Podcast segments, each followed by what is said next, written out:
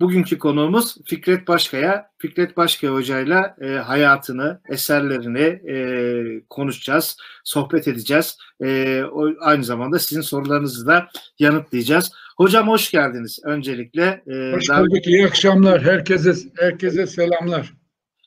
E, nasılsınız hocam? Teşekkürler, idare ediyoruz. E, hemen hızla başlayalım. Hocam, e, insanlar sizin e, hayat hikayenizi merak ediyorlar. E, hoş e, Türkiye'nin lanetlisi bir muhalif kitabı e, yeni yayınlandı. E, daha 15'inde işte iki gün oluyor yayınlanalı.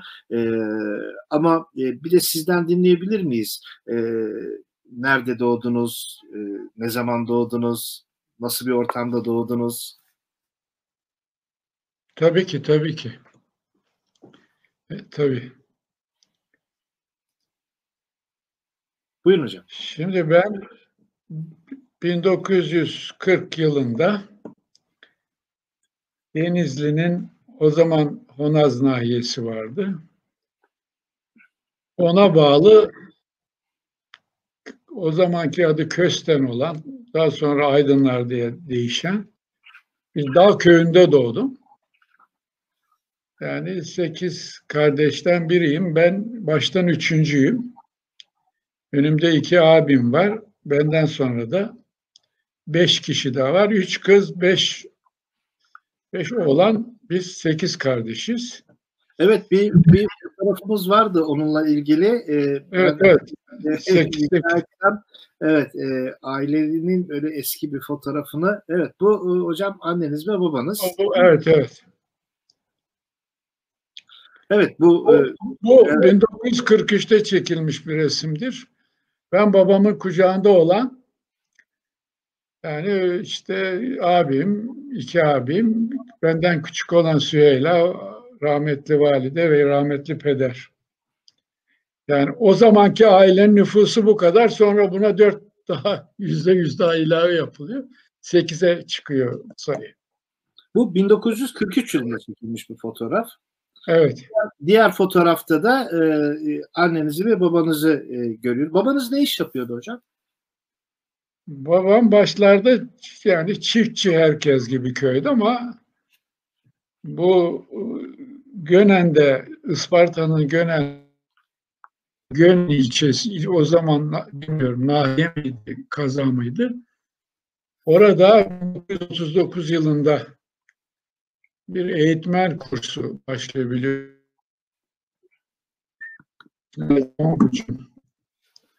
eseri olarak ona katılıyor. Orada eğitmen oluyor. Yani ondan sonra eğitmen olarak devam etti.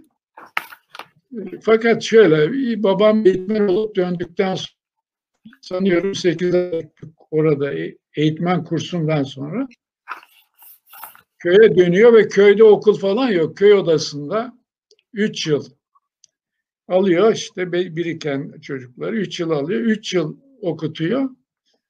3 yılda 3 yıl sonra bunları mezun ediyor 3 yılda yani o zaman e, tabii 3 yıldan sonra bir kısım yani imkanı olan veya yani o işi kota bir becerebilenler Honaz'da ilçede ilkokul var. Orada da ortaokul.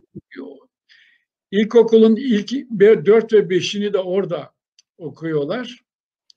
Oradan artık duruma göre artık işte ortaokul veya öğretmen okulu yani or oradan dağılıyorlar. Yani babamın yani o tarihten sonraki mesleği hocalıktı, öğretmenlikti. Yani aşağı yukarı böyle. Şimdi tabii köy köyde de Dağ köyü bu denizde 34 kilometre sanıyorum Honaz ilçesi o zaman Nahiye'ye de sonra ilçe olmuş. 87'de mi bilmiyorum. Oraya da 12 kilometre mesafede Dağ köyü. Yani yoksul bir hayat var. Tarım kuru ziraat denilen yani sulama çok çok az kuru ziraat işte buğday, arpa, nohut tabii işte biraz yani mısır vesaire üretiliyor. herkesin de hayvanları var işte. Yani bir de köyün dışarıyla yolu bile yok yani dışarıyla yolu bile yok. Onun için evler oranın şartlarına göre, orada imkanlara göre yapılmış. Yani bir yerden mesela kiremit falan getirme imkanı yok. Yol yok çünkü. Evlerin üstü toprak, onları yunguyla şey yaparlardı. Yani işte evlerin altında hayvanlar, üstünde aile otururdu. Böyle bir hayat vardı yani. Özetle böyle. E, köyün ismi değişiyor hocam. Kömürcüler oluyor galiba. Efendim? Köyün ismi, Kösten köyünün ismi değişiyor. Evet, evet. Evet, evet sanıyorum şöyle oluyor. Şimdi hikayesi vardı herhalde. 1960'da biliyorsun 27 Mayıs darbesi olduktan sonra bir anayasa referandumu yapılmıştı. Bizim köy orada yani oldukça büyük bir ekseriyetle evet oyu vermiş. Yani olumlu oy vermiş. Fakat daha sonra çok partili daha doğrusu yani seçim şey yani siyasi partilerin faaliyetine yani izin verildikten bir süre sonra yani sivil idareye geçtikten sonra köyün adı kömürcüler olarak değiştiriliyor. Şimdi niye kömürcüler? Çünkü biliyorsun orada yani çok yoksul bir köy. Dağda, dağdan şey yapıyorlar, dağda kömür yapıyorlar. Mangal kömürü. Odun kömürü yani. Evet. evet. Onu işte belirli aralıklarla Denizli'ye götürüp satıyorlar. Yani mesela işte oradan bizim köyden Denizli'ye eşek yüküyle gidiyor. 6 saat gidiyor işte vesaire. Şimdi tabii bu kömür kömür işiyle uğraşanların üstü başı falan da biraz problemli olduğu için biraz aşıl, aşağılayıcı bir şey. En azından aşağı köylerde ve işte nahiyede vesaire öyle bir algı var. O zaman herhalde yani bir cezalandırma şey olarak kömürcüler diye değiştiriliyor. Fakat tabii dedem ve babam duruma müdahale ediyorlar ve aydınlar olarak değişiyor. Şimdi tamam yani köyün bütün kömürcüler olduğu az çok belli de niye aydınlar adını aldığını doğrusu ne babama ne dedeme sorma imkanım olmadı. Sanıyorum çok fazla okuyan vardı. Çok fazla okuyan vardı. Yani işte ortaokulda, lisede, hatta üniversitede, öğretmen okulunda, asubay okulunda, sanat okulunda. Dolayısıyla okuyanı çok olduğu için belki aydınlar diye bir isim yani bilmiyorum herhalde dedem baba onların önerisiyle mi onu bilemiyorum. Yani böyle bir bir de tabii savaş yıllarında biz doğduk. Biliyorsun tam savaşın ortasında yani ülkede genel bir yoksulluk var ama bizim köy biraz daha yoksul diyebilirim. Yani aşağı yukarı böyle bizim de tabii tarlalarımız var, ineğimiz ineğimiz var, öküzler var, kanımız var. Bir de şey orada yani çiftçilik tarlalar kara sabanla Tabii. sürülüyor. Yani pulluk yok. Öküzle çekiyor. Bir de kanı var. Biliyorsun kanı iki tekerleklidir. Ben e, 1997 olabilir. Samirami'nin bir e, Kaire'de Mısır'da bir top, şey vardı, bir uluslararası bir toplantı düzenlemişti. Beni de davet etti. Ben de Sevinç Hanım'la eşimle beraber gitmiştik. Boş bazı zaman buldukça bu Kaire'yi tanımaya çalışıyorduk. çalışıyorduk. Bir gün Firavun köyüne gittik. Nil, Nil Nehri'nin böyle küçük kollarından birinin yanına bir sanıyorum turistik amaçlı olacak. Turistik amaçlarla Firavun çağını anlatan bir köy kurmuşlar. Yani o günkü hayatı olabildiğince şey yapmaya çalışmışlar. Orayı gezdikten sonra dedim ki 1940'larda bizim köyde aşağı yukarı bu yani Neolitik e, dönemden çok farklı değil. Yani üretim araçları kullanılan şeyler vesaire. E, fakat bir süre sonra da zaten aşağıdaki bizim biraz yakındaki bir ova köyü var Kızılyer. Oraya göçtük ve biraz daha yani üretim araçlarının biraz daha gelişkin olduğu. Çünkü orada pulluk var. Yani o yukarıda kara sapan var. Orada öküzle, orada atlı çekiliyor. Orada kani var, orada araba var ama bizim onda o yani bildiğin o at arabası ama bizim o, bizim orada onlara Tatar arabası diyorlardı bilmiyorum yani oraya mahsus hani Tatarların mı ilk defa öyle arabası vardı o, veya bilmiyorum öyle bir şey. Yani benim şeyim aşağı yukarı ilk yıllar böyle. İlkokulu, ilkokulu, ilkokulu orada yani kendi köyümüzde, dağ köyünde bitirdim. Sonra ortaokula hocam nereye geçtiniz? Ortaokulda Denizli'nin orta kısmına geçtim. O zaman e, şeyden e, ailenizin yanından ayrıldınız. E, tabii ve... tabii. E, tabii. E, yani bir önce bir bizim babama yani bizim köye bir şey gelirdi. İlkokul müfettişi Asaf Bey babamla araları iyiydi. Ben ilkokul 5'teyken demiş ki Fikret'i demiş nereye gö göndereceğiz? Yani bilmiyorum deyince demiş ki sanat okuluna ver demiş. E ya demiş ki hani bir aksilik olur da hani maddi imkansızlıktan okulu bitiremeyebilirse hani bir mesleği olur diye. Önce beni şeye yazdı. Önce şeye gittik işte sanat okuluna kaydolduk. Neyse sonbaharda okul açılıyor. Gittik. Evet hocam sizi dinliyoruz. Buyurun. Ee, işte ortaokulu Denizli'de. Okud, lise 1'e kadar okudum orada. İlk üç sene yatılı sonra bir Musa Mahallesi'nde bir ev tuttuk. İki kar, yani benim küçüğümün küçüğü kardeşim Kamil de ilkokulu bitirmişti onunla beraber orada. O orta birde ben lise birde. Lise lise biri yani, yani ikinci sınıfa ben lise 2 o orta 2'ye geçtiği yaz köye döndük. Tabii bizim gibiler köy yazın köyde iş yani çalışırlar ya orada yaparlar.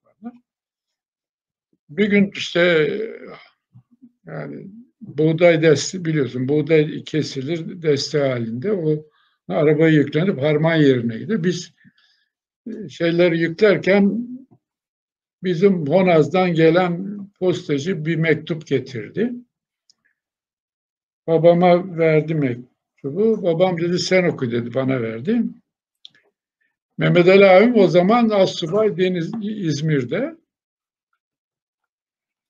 O, da, o diyor ki siz diyor orada hani Denizli'de bir ev tutuyorsunuz. Ben de burada ev tuttum. O İzmir Ballıkuyu'da bir ev tutmuş. Buraya gelin gelsin diyor işte Fikret'le Kamil. Yani Fikret diyor İzmir Atatürk Lisesi'ne gider. Kamil de Namık Kemal Lisesi'ne orta kısmına gider. Çünkü bizim lisenin sadece orta kısmı yoktu. İşte orada liseyi bitirdim. Yani bitirdik Deniz İzmir'de. Oradan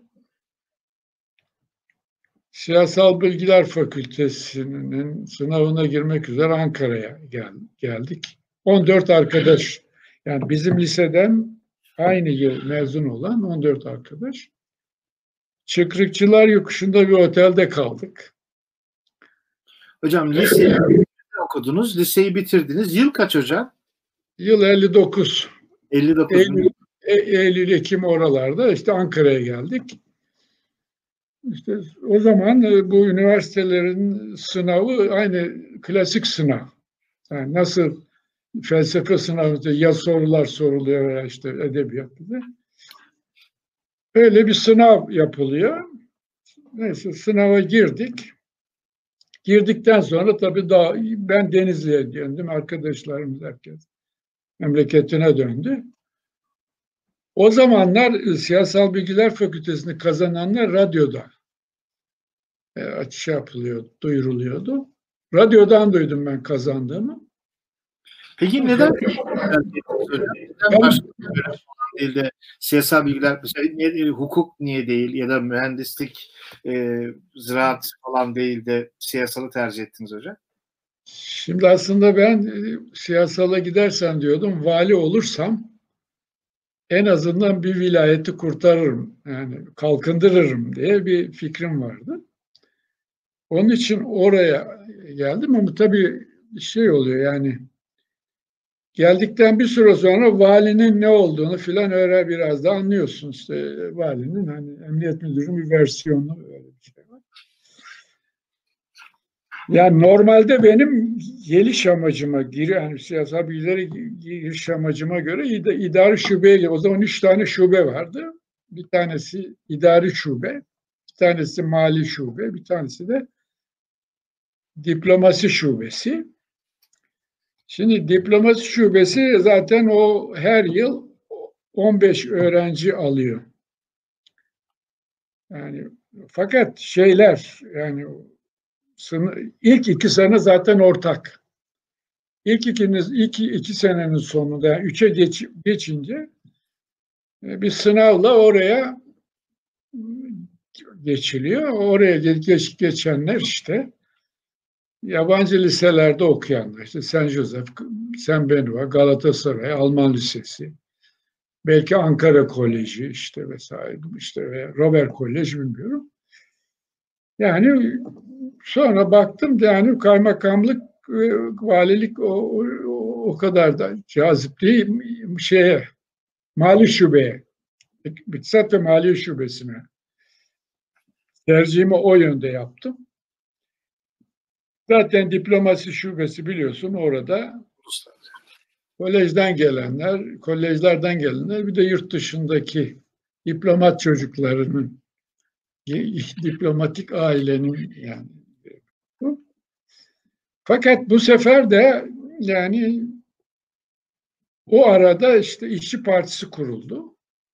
Hocam o işçi partisine gelmeden, işçi partisini kurmayalım hocam. Daha 27 Mayıs'ta yapmadık. 59'un siyasalı. Kimler vardı öğrenci arkadaşlarınız, hocalar? Kimlerdi hocam? Vallahi öğrenci tabii çok fazla. Hocalar, hocalar işte mesela siyasi tarih hocası vardı. Ondan sonra işte Sadun Aren, Sehameray Uluslararası İlişkiler, Bahri Savcı Anayasa. Ee, çok yani karizmatik hocalarımız vardı. Yani daha önceki e, hocalardan bazılarının yani görevden alınmış o Menderes tarafından. Yani çok yani arkadaş saymakla bitmeyecek arkadaşlarımız vardı tabii. Hocam yani, 50, 50 59 sonrası e, Demokrat Parti'ye karşı tepkiler yükselmiş, e, hayli yükselmiş. E, üniversitede tepkiler yükselmiş, siyasalda tepkiler iyice yükselmiş ve siz de tam o senelerde e, aslında 57'den beri e, tepkiler e, gittikçe artmaya başlamış Demokrat Parti'ye karşı. Ama siz de 59 yılında e, siyasalda öğrenci olarak başladınız. Siyasi olarak e, hocam e, nasıl bir hava vardı e, dönemin Ankara'sında? Dönemin Ankara'sında çok gergin bir siyasi hava vardı. Yani şöyle söyleyeyim. Mesela bazı günler gazetelerin birinci sayfası siyah çıkar veya beyaz çıkar veya bazı sütunlar boş çıkardı. Sansürleniyor. Müthiş bir e, baskı vardı medya basın üzerinde. O zaman medya denmiyor gazeteler üzerinde. Mesela ben hani ailecek biz müfrit Cumhuriyet Halk Partili bir aile. Cumhuriyet Gazetesi'ni koynumuzda taşırdık yani. Hatta benim bir sınıf arkadaşımın eniştesi Supi Baykam'dı. O da işte Cumhuriyet Halk Partisi Genel Sekreter Yardımcısıydı. Bedri onun, kanalı, onun kanalıyla alıyorduk gazeteleri ama yani gazeteler böyle bir şey var. Mü müthiş bir milletvekili Supi Baykan değil mi? Evet evet. Milletvekili Cumhuriyet Halk Partisi'nin genel sekreter yardımcısı. onun aracıyla gazeteleri almak şey oluyordu ve öyle bir baskı, müthiş bir baskı vardı. Çok gerilim yani gerilim giderek tırmanıyor. Biliyorsun işte o bir süre önce zaten bu tahkikat komisyonu kurulmuştu. Tahkikat komisyonu o müthiş tam bir e, keyfi bir rejimi mü, mümkün kılan bir şey. Adamlara müthiş yetkiler var. İşte orayı burayı kapatabilir falan. Tabii okul üzerindeki baskı da siyasalda fazlaydı. Netice itibariyle zaten bir süre sonra da 20 Mayıs'la o süreç kapandı. E, hocam e, 5 Mayıs e, 1960 saat 5'te ne yapıyordunuz? 555 kağıt. Malum evet. 5. ayın 5'inde saat 5'te değil mi? Ee, Kızılay'da. 5, evet, 555K evet. 5 Mayıs 1960. Kızıl, Kızılay'da 5. ayın 5'inde saat 5'te. Şimdi o, o, o, o, gün, o günlerde o günlerde ben yoktum. Çünkü e, yani darbe olur olmaz fakülteleri, üniversiteleri kapattılar. Yurtları boşalttılar anında ve bizi yani ben o zaman İzmir'deydim. Yani o, o 555K'larda orada yoktum ben. Ben de yani şeyden izliyordum yani ama çok etkili bir muhalefet yöntemiydi muhakkak ki. Bir süre sonra işte sıkı yönetim komutanları o zaman tabii karar veriyorlar. Tekrar okulların açılmasına yazılmasına izin verilince tekrar Ankara'ya döndük. Yani yola devam ettik. E, darbeden sonra hocam e, okullar hemen açıldı mı? E, yani e, Ankara nasıl değişti siyasi olarak? Üniversite nasıl değişti 27 Mayıs'tan sonra? 27 Mayıs'tan sonra bu tabii biliyorsun bu 27 Mayıs 61 e, Anayasası'ndan sonra çok rahatladı. Yani çok yani işte öz, görece özgürlük alanı daha daha da şey işte bir takım yayınlar vesaire çıkmaya başladı. Sol yayınlar çıkmaya başladı işte. Yön dergisi yayınlanmaya başladı. İşte Türkiye İşçi Partisi 12 sendikacı tarafından kuruldu vesaire. Yani bir hızlı bir entelektüel politik ideolojik bir canlanma oldu. Biz de o sürece dahil olduk diyebilirim. Daha sonra hocam yani Türkiye İşçi Partisi açıldıktan sonra sizin Sadun Aren'le daha yakın bir ilişkiniz oluyor. Mülkiye'den hocanız. O konulara da biraz e, bir değinmeniz mümkün olur mu hocam? Tabii tabii. Ben aslında Türkiye İşçi Partisi'nin benim üye olduğum tarihte partinin başına Mehmet Ali Aybar geçmiş bulunuyordu. Çünkü yani 12 sendikacı kuruyor ama bir yani bir ses sedası çıkmıyor. Yani bir varlık gösteremiyor. Mehmet Ali partinin başına geçince bir takım böyle karizmatik aydınlar işte Behice Boran, Sadun Aren mesela onlar daha başkaları partiye üye olunca partide hızlı bir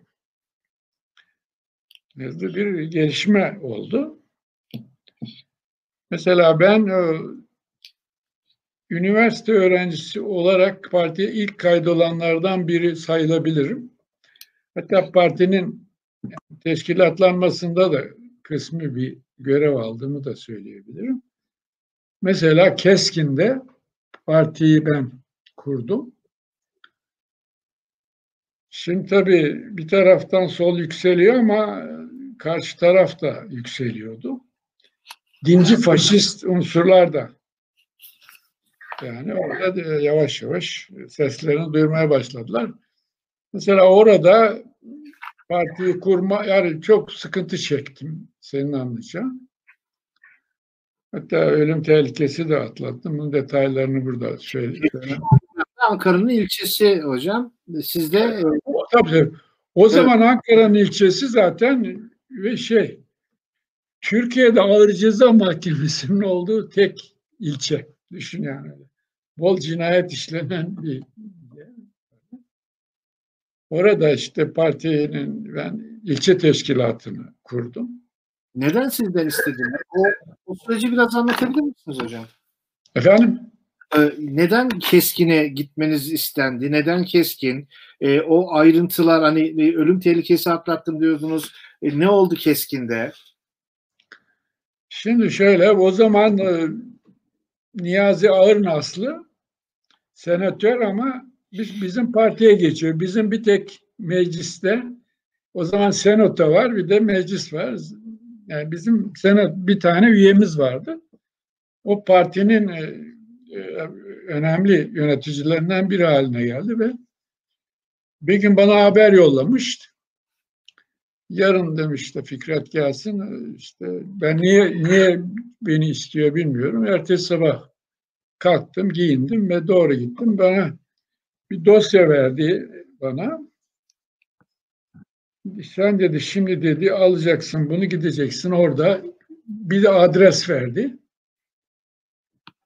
Ondan sonra bir dolmuşa binip Kırıkkale bir dolmuşa daha binip Keskin'e vardım. Şimdi bana rahmetli Niyazi Arnaslı'nın verdiği adresi dedim buraya nasıl gidilecek? Orada o, orada bir tane adam yaşlı genç bir çocuğu çağır dedi ki bu dedi gariptir dedi. Ya yabancıya garip diyorlarmış. Ona dedi işte iyi göster oraya neyse. Gittik şeye vardım. Şimdi bir manifaturacı, manifaturacı bir taburanın üstüne çıkmış yukarıdan o şey kumaş şeylerini indiriyor falan. İçeride bir kadın müşteri var. Onun işi bittikten sonra bana dedi size ne, sizin ihtiyacınız siz ne, neydi dedi. Ben dedim ki ben müşteri değilim. Ben dedim Niyazi Arnaz tarafından gelen böyle böyle bir mesele var. Yani biz burada parti kuracağız. Adam bunu duyunca rengi böyle biraz yani sarıya döndü. Yani anında bana dedi ki bak kardeşim dedi. Niyazi Niyazi dedi ve dedi. Öl dese ölürüm dükkan onun olsun canım feda olsun ama dedi. Beni dedi bu işe karıştırmayın dedi. Yani tabii biz orada bir yani bir problem. Başladım bir yer arıyorum bir adres. Buluyorum tam imzala yani kontratı yapacağın zaman diyorlar ne için? Bu işçi partisi deyince şey yapıyorlar. Bir de vakit de geçiyor vesaire. Neyse bir öğleden sonra böyle gezi ortalıkta dolaşırken baktım bir modern çarşı diye küçük bir yer. Orada bir küçük lokanta var. içinde iki tane yaşlı adam. Yani yiyecek bir şey yiyecek halmiyor. Girdim. Ne var dedim. Pırasa bir de bir, bir, bir, bir, bir şey yemeği daha vardı. Neyse ikisinden de getir dedim ama yiyecek halim yok. Neyse bir, otururken birden adamlarla konuşmaya başladı. 65 o, o civarlarda adamlar 60'ın üstünde o zaman tabii.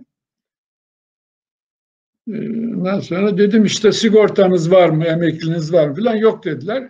Dedim bakın bu yaşa gelmişsiniz hala dedim bir güvencem bile yok hala çalışıyorsunuz. İyi de dedi ne olacak oğlum dedim ki bak çaresi var. Nasıl dedi dedim bizim işçi partimiz var. Biz iktidara gelirsek bu işler çözeceğiz. Nasıl olacak? Başladım anlatmaya, anlattım, anlattım. En sonunda onlara dedim ki bakın dedim, buraya dedim bize kiralayın. 25 liraya kiralayın. Bundan sonra gidin dedim lokantanızda çalışın. İkna ettim.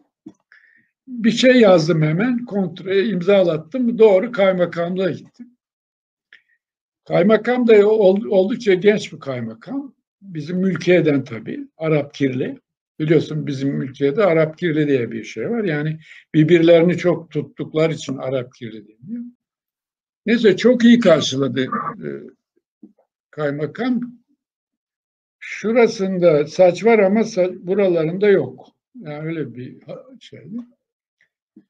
Neyse hemen dedi kardeşimin sorunu çözün dedi. O, o, zaman o zabıt kad neyse işte o çağırdı. Adamlar bir süre sonra dediler tamam efendim dediler. Bizim teşkilatın kurulması kesinleşti ilçede. Fakat benim geldim duyulmuştu hemen. Neyse kaymaktan çıktıktan sonra arkamda iki kişi belirdi. Diyorlar işte biz burada komünistlere at oynattırmayız filan. Yavaş yavaş yaklaşıyorlar. Hız, hızlandım. Şimdi şeyin o meydan var. Meydanın orada dolmuşlar duruyor. Hızla koştum. Bir kişi eksikmiş galiba. Ben binip kapatınca hareket etti ve yani daha sonraki bir de hani bir bir vesileyle de mahalli seçimler için de geldiğim zaman veya pardon genel seçimde 65'te geldiğim zaman Gene buna benzer bir şey yaşadım ama detaylarını söylemeyeceğim. Yani 60'ların birinci yarısı Türkiye'de sol muhalefetin geliştiği bir dönem.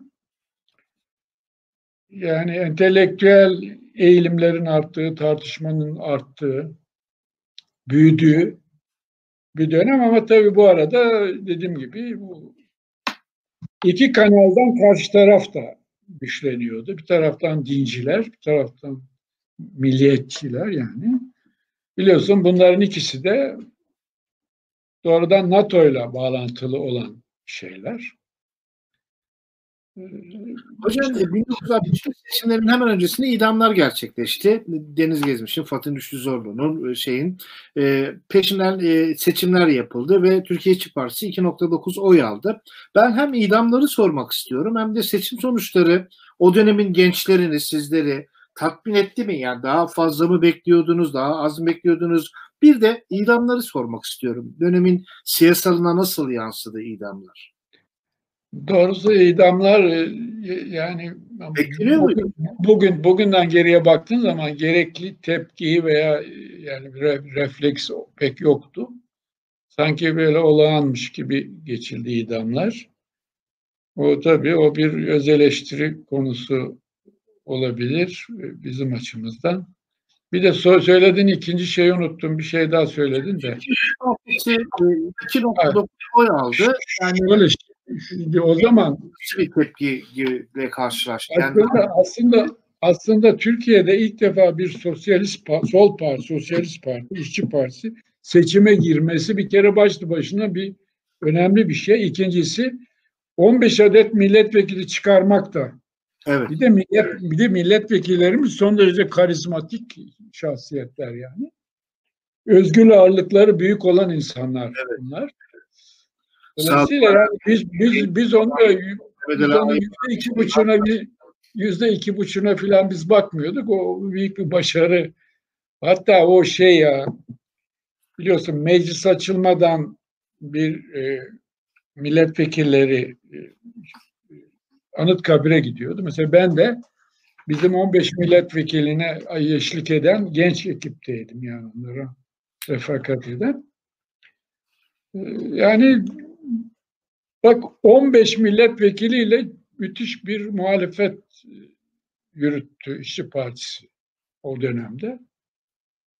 Hızla, büyü, hızla büyüyordu. Fakat biliyorsun sonra yani bu rejim yani bu bu tip şey ya zamanlı tabii önünü kesmek için de müthiş bir faaliyet var. Zaten 1966 Mart'ında da doktora yapmak üzere Paris'in yolunu tuttum. Neden Paris hocam? Neden orayı seçtiniz? Şöyle aslında aslında benim İngilizcem lisede iyiydi. Siyasal bilgilerde de bir İngilizce kulübü kurmuştum ben. Hani neye kulüp de dernek, cemiyet değil biliyorsun. Bizde fikir kulübü diye bir şey var ve çok önemli. Yani muhalefet olayı önemli bir siyasal bir fikir kulübü. Yani böyle bir şey yapınca kulüp olduğunu sanıyordum ben hani kulüp kulüp olarak. Yani İngilizce kulübünü kurdum. İngilizcem iyiydi, şöyle iyiydi. Mesela sen ne yapacaksın? Yurt dışında doktoraya gidiyorsun. çok az bir şeyden sonra hani doktoraya başlayabilirdim yani. Fakat Paris'e gitmeye karar verdim. Bir, bir kelime Fransızca bilmiyorum tek kelime bilmiyorum. Sebebi şu. Politik kaygıları olan biri dedim ben kendime. Gitse gitse Paris, Fransa'ya gider, Paris'e gider. Şimdi geriye geriye dönüp baktığım zaman bunun son derece isabetli bir karar olduğunu söyleyebilirim. Yani işte o yoksa ne olacak şimdi sen bir, bir buçuk sene bir dil öğreniyorsun ondan sonra halbuki öbür türlü öbür türlü yani ne bileyim belki üç ay beş ay sonra hemen doktora başlayabilirsin. Dolayısıyla böyle bir sıfır bak Paris'te Gardelyon'a indim.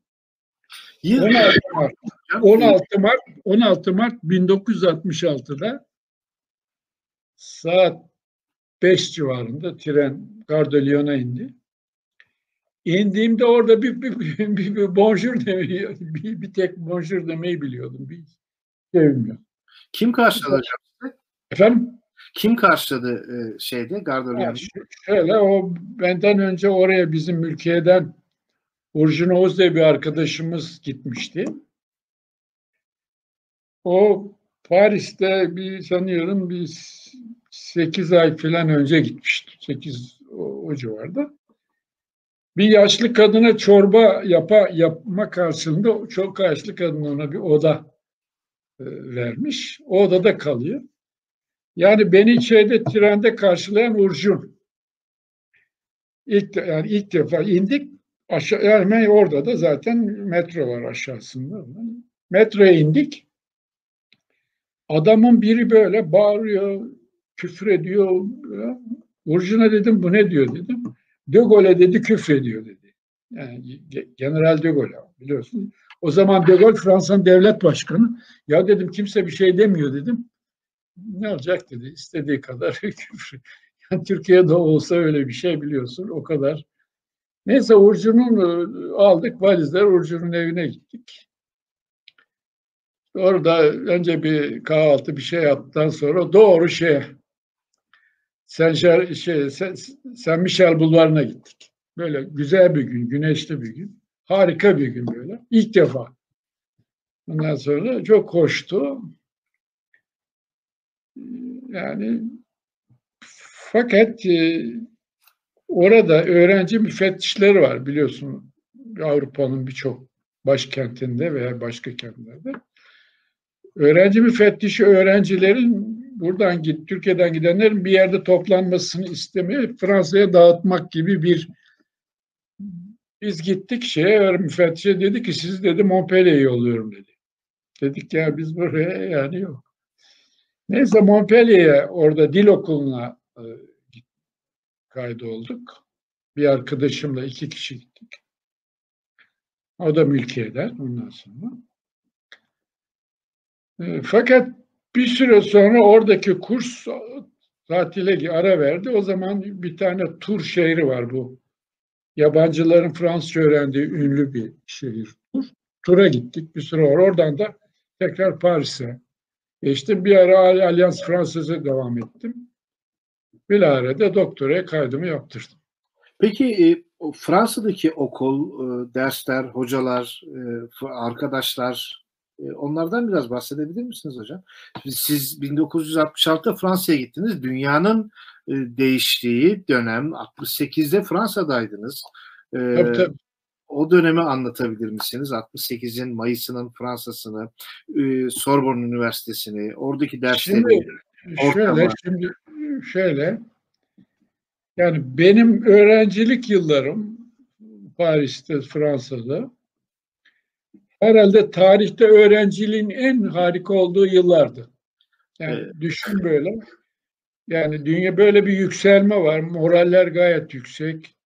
İşte biliyorsun Çin'de yeni devri yani Çin bağımsızlığını kazanmış. Orada kültür devrimi vesaire var. Cezayir bağımsızlığını yeni kazanmış. Küba'da devrim olmuş. Vietnam Savaşı alabildiğince devam ediyor. İşte o, o yıllarda işte hala Sovyetler Birliği'nin prestiji yüksek. işte biliyorsun o sömürge halkları bağımsızlıklar için tarih sahnesine çıkmışlar ve demişler ki yani biz de yani biz de sofraya dahil olmak istiyoruz böyle bir taleple. Yani öğrenciliğin çok harika olduğu bir dönem o. O dönem yani her tarafta etkinlikler, konferanslar, sinemateklerde filmler. Yani sadece sinemateklerde değil, yani normal e, sinemalarda da çok güzel filmler oluyor. Konferanslar, paneller vesaire. Yani öğrenciliğin son derecede e, harika olduğu yıllar, bu yıllar. Üniversitede ortam nasıldı? Ee, yani oradaki arkadaşlıklar, arkadaşlar, çevre, Sorbonne. Yani arkadaşlık şöyle, şimdi bir kere benim çok çeşitli ülkelerden arkadaşlarım vardı. Latin Amerika'dan, Meksika, Arjantin, Brezilya, İspanyol, işte Cezayir'den, e, hatta şeyden bir doktora döneminde bir Japon arkadaşımız yani şöyle şimdi mesela bu Fransa'da biliyorsun bu yani ikinci savaşın sonunda bu komünist muhalefetin etkili olduğu bir şeydi. Çok etkili bir sosyal güvenlik sistemi kurulmuş çok etkili. Belki dünyada öyle bir o kadar güzel bir şey yok. Her üniversitenin bir lokantası var, öğrenci lokantası. Orada yedin yemeğin yarı fiyatın devlet ödüyor, yarı fiyatını sen ödüyorsun. İki alıyorsun haftalık veya aylık. Yemek aldıkça bir tanesini veriyorsun. Bir de içki içki tikesi var. İçki, içki içersen onun ayrı tiketi var. Mesela orada yani bir de kafeteryası var bunların böyle kafeterya. Mesela kafeteryada sen bu masada otururken bir arkadaşınla bir dilde konuşurken arkada başka bir dilde konuşan orada mesela işte İspanyolca konuşan öbür tarafta yani böyle bir müthiş bir şey var böyle yani ilişki zenginliği olan bir bir dönem tabii çok ünlü filozoflar sahnede işte vesaire yani çok baş, yani anlatmakla bitmez yani o, ya uzun uzun anlatmak lazım. Küba'da planlama Fransa'da. Ben, Küba'da planlama çalıştınız. Biraz ondan bahsedebilir misiniz? Evet evet. Şimdi orada bizim bir bizim hocalardan biri Jean Marszewski'ydi. Jean Marszewski Polonyalı. Liseyi bitirince Fransa'ya geliyor. Yani lise iktisat eğitimi yapmak üzere geliyor. Fakat e, Hitler Fransa'yı e, yani işgal edince o fakülteyi bırakıyor ve şey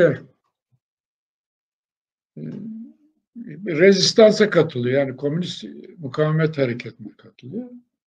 Ya bir ayağından da şeydi yani vurulmuş. Neyse savaş bittikten sonra fakülteye dönüyor. Asistan oluyor. Yani fakülteyi bitiriyor. Asistan oluyor. Profesör oluyor. Benim de hocam oluyor. Şimdi bir derste şey var. Orada seminerle tez arası memuar diye bir şey var o dönemde. Şimdi nasıl var bilmiyorum bu, bu yani bir bir ödevin bir türü ya işte veya çalışma. Sınıfta 14 kadar öğrenciyiz. Geliyor soruyor işte. işte sana diyor yani önce sana soruyor. Diyor ki senin kafanda çalışmak istediğin bir şey var mı?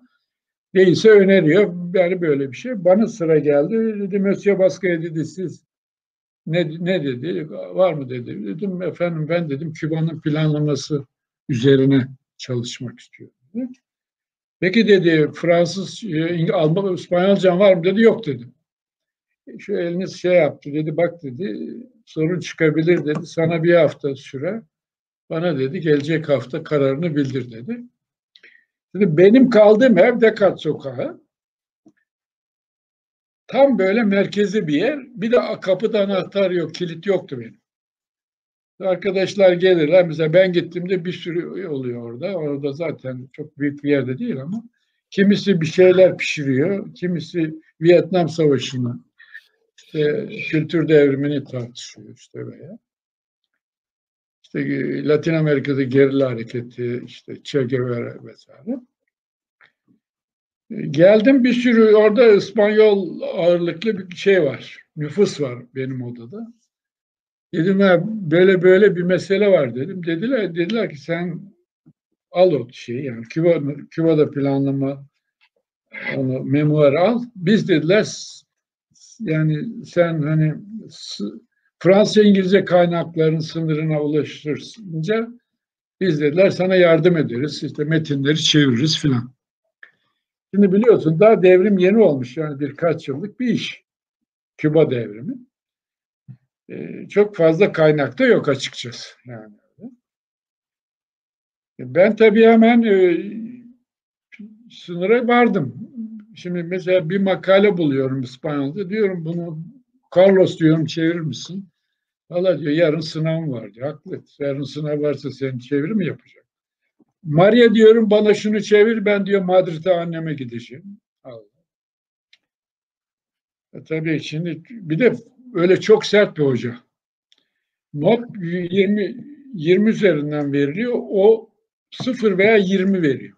Yani arada şey yok. Ya sıfır ya yani evet hayır böyle bir yöntemi var. Hani böyle hani rica falan minne yok yani şey yapar neyse.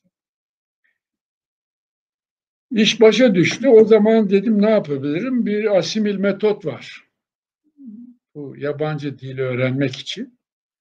10 tane pilav var. Bir de kitabı var. Şimdi e, pilavı şeye koyuyorsun. Yani gramofon şey neyse. Kitap açıyorsun. Oradan devam. İki, iki buçuk ayda İngiliz yani ekonomi metinlerini sökecek kadar öğrendim. İspanyolca. Evet öğrendim. Ondan sonra yani işte ilk çalışmam Küba'da planlamaydı.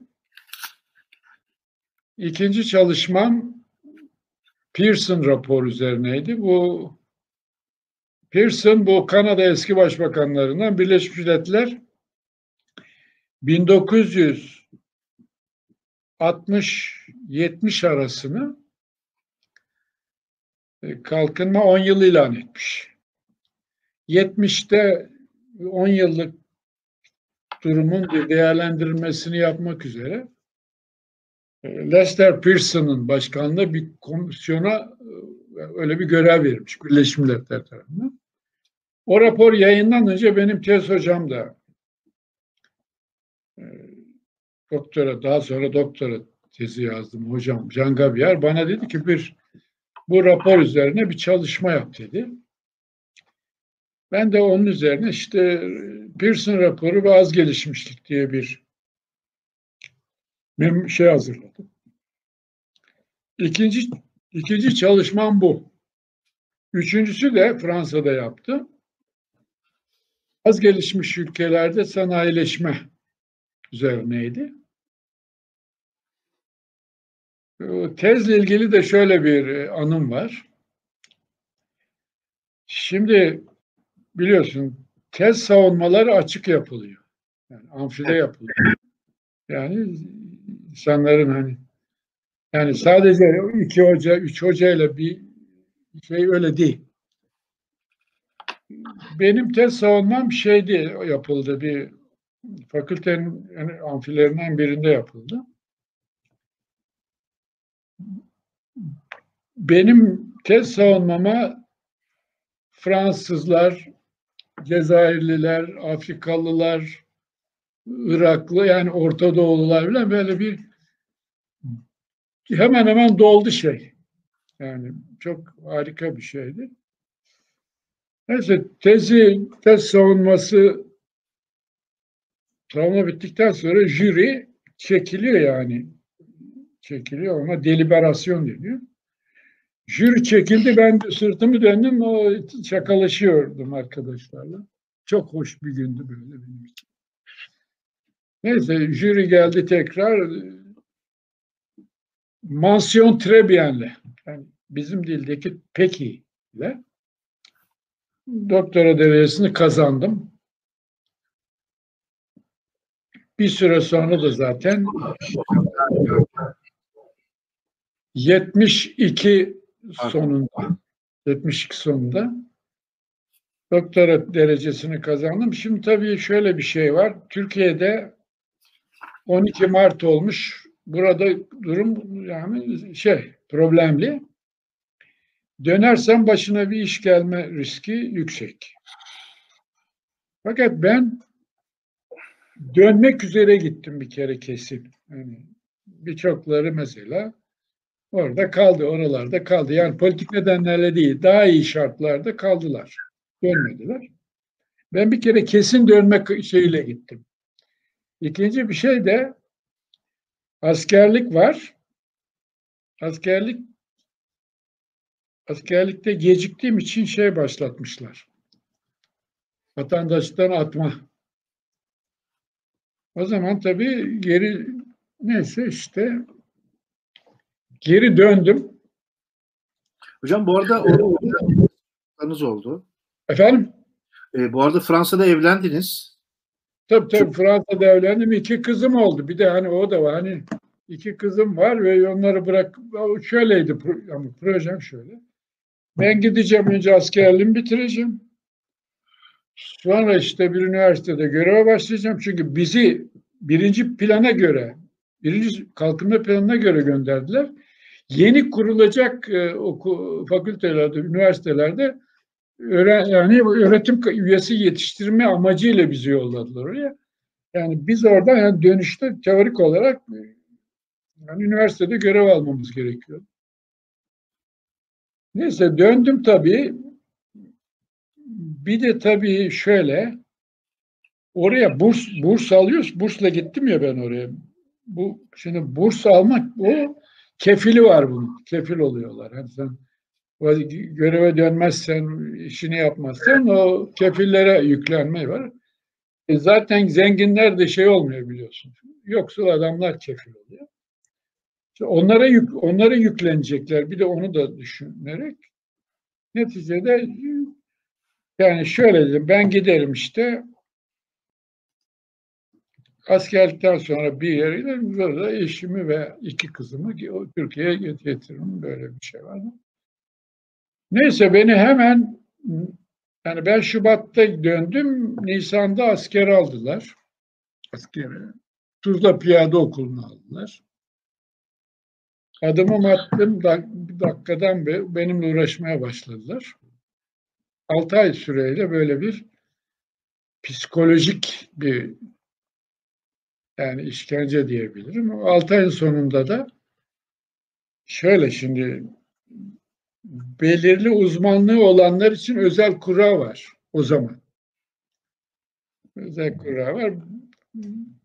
Beni de hani Fransızca bildiğim için Fransızca tercüman kurasına dahil olmam gerekiyordu. Tam kura özel bunlar özel bunlar özel kura deniyor diyor o zaman değiniyor. Fransa'dan döner dönmez askere mi aldılar hocam? Evet, evet asker aldılar. Ondan sonra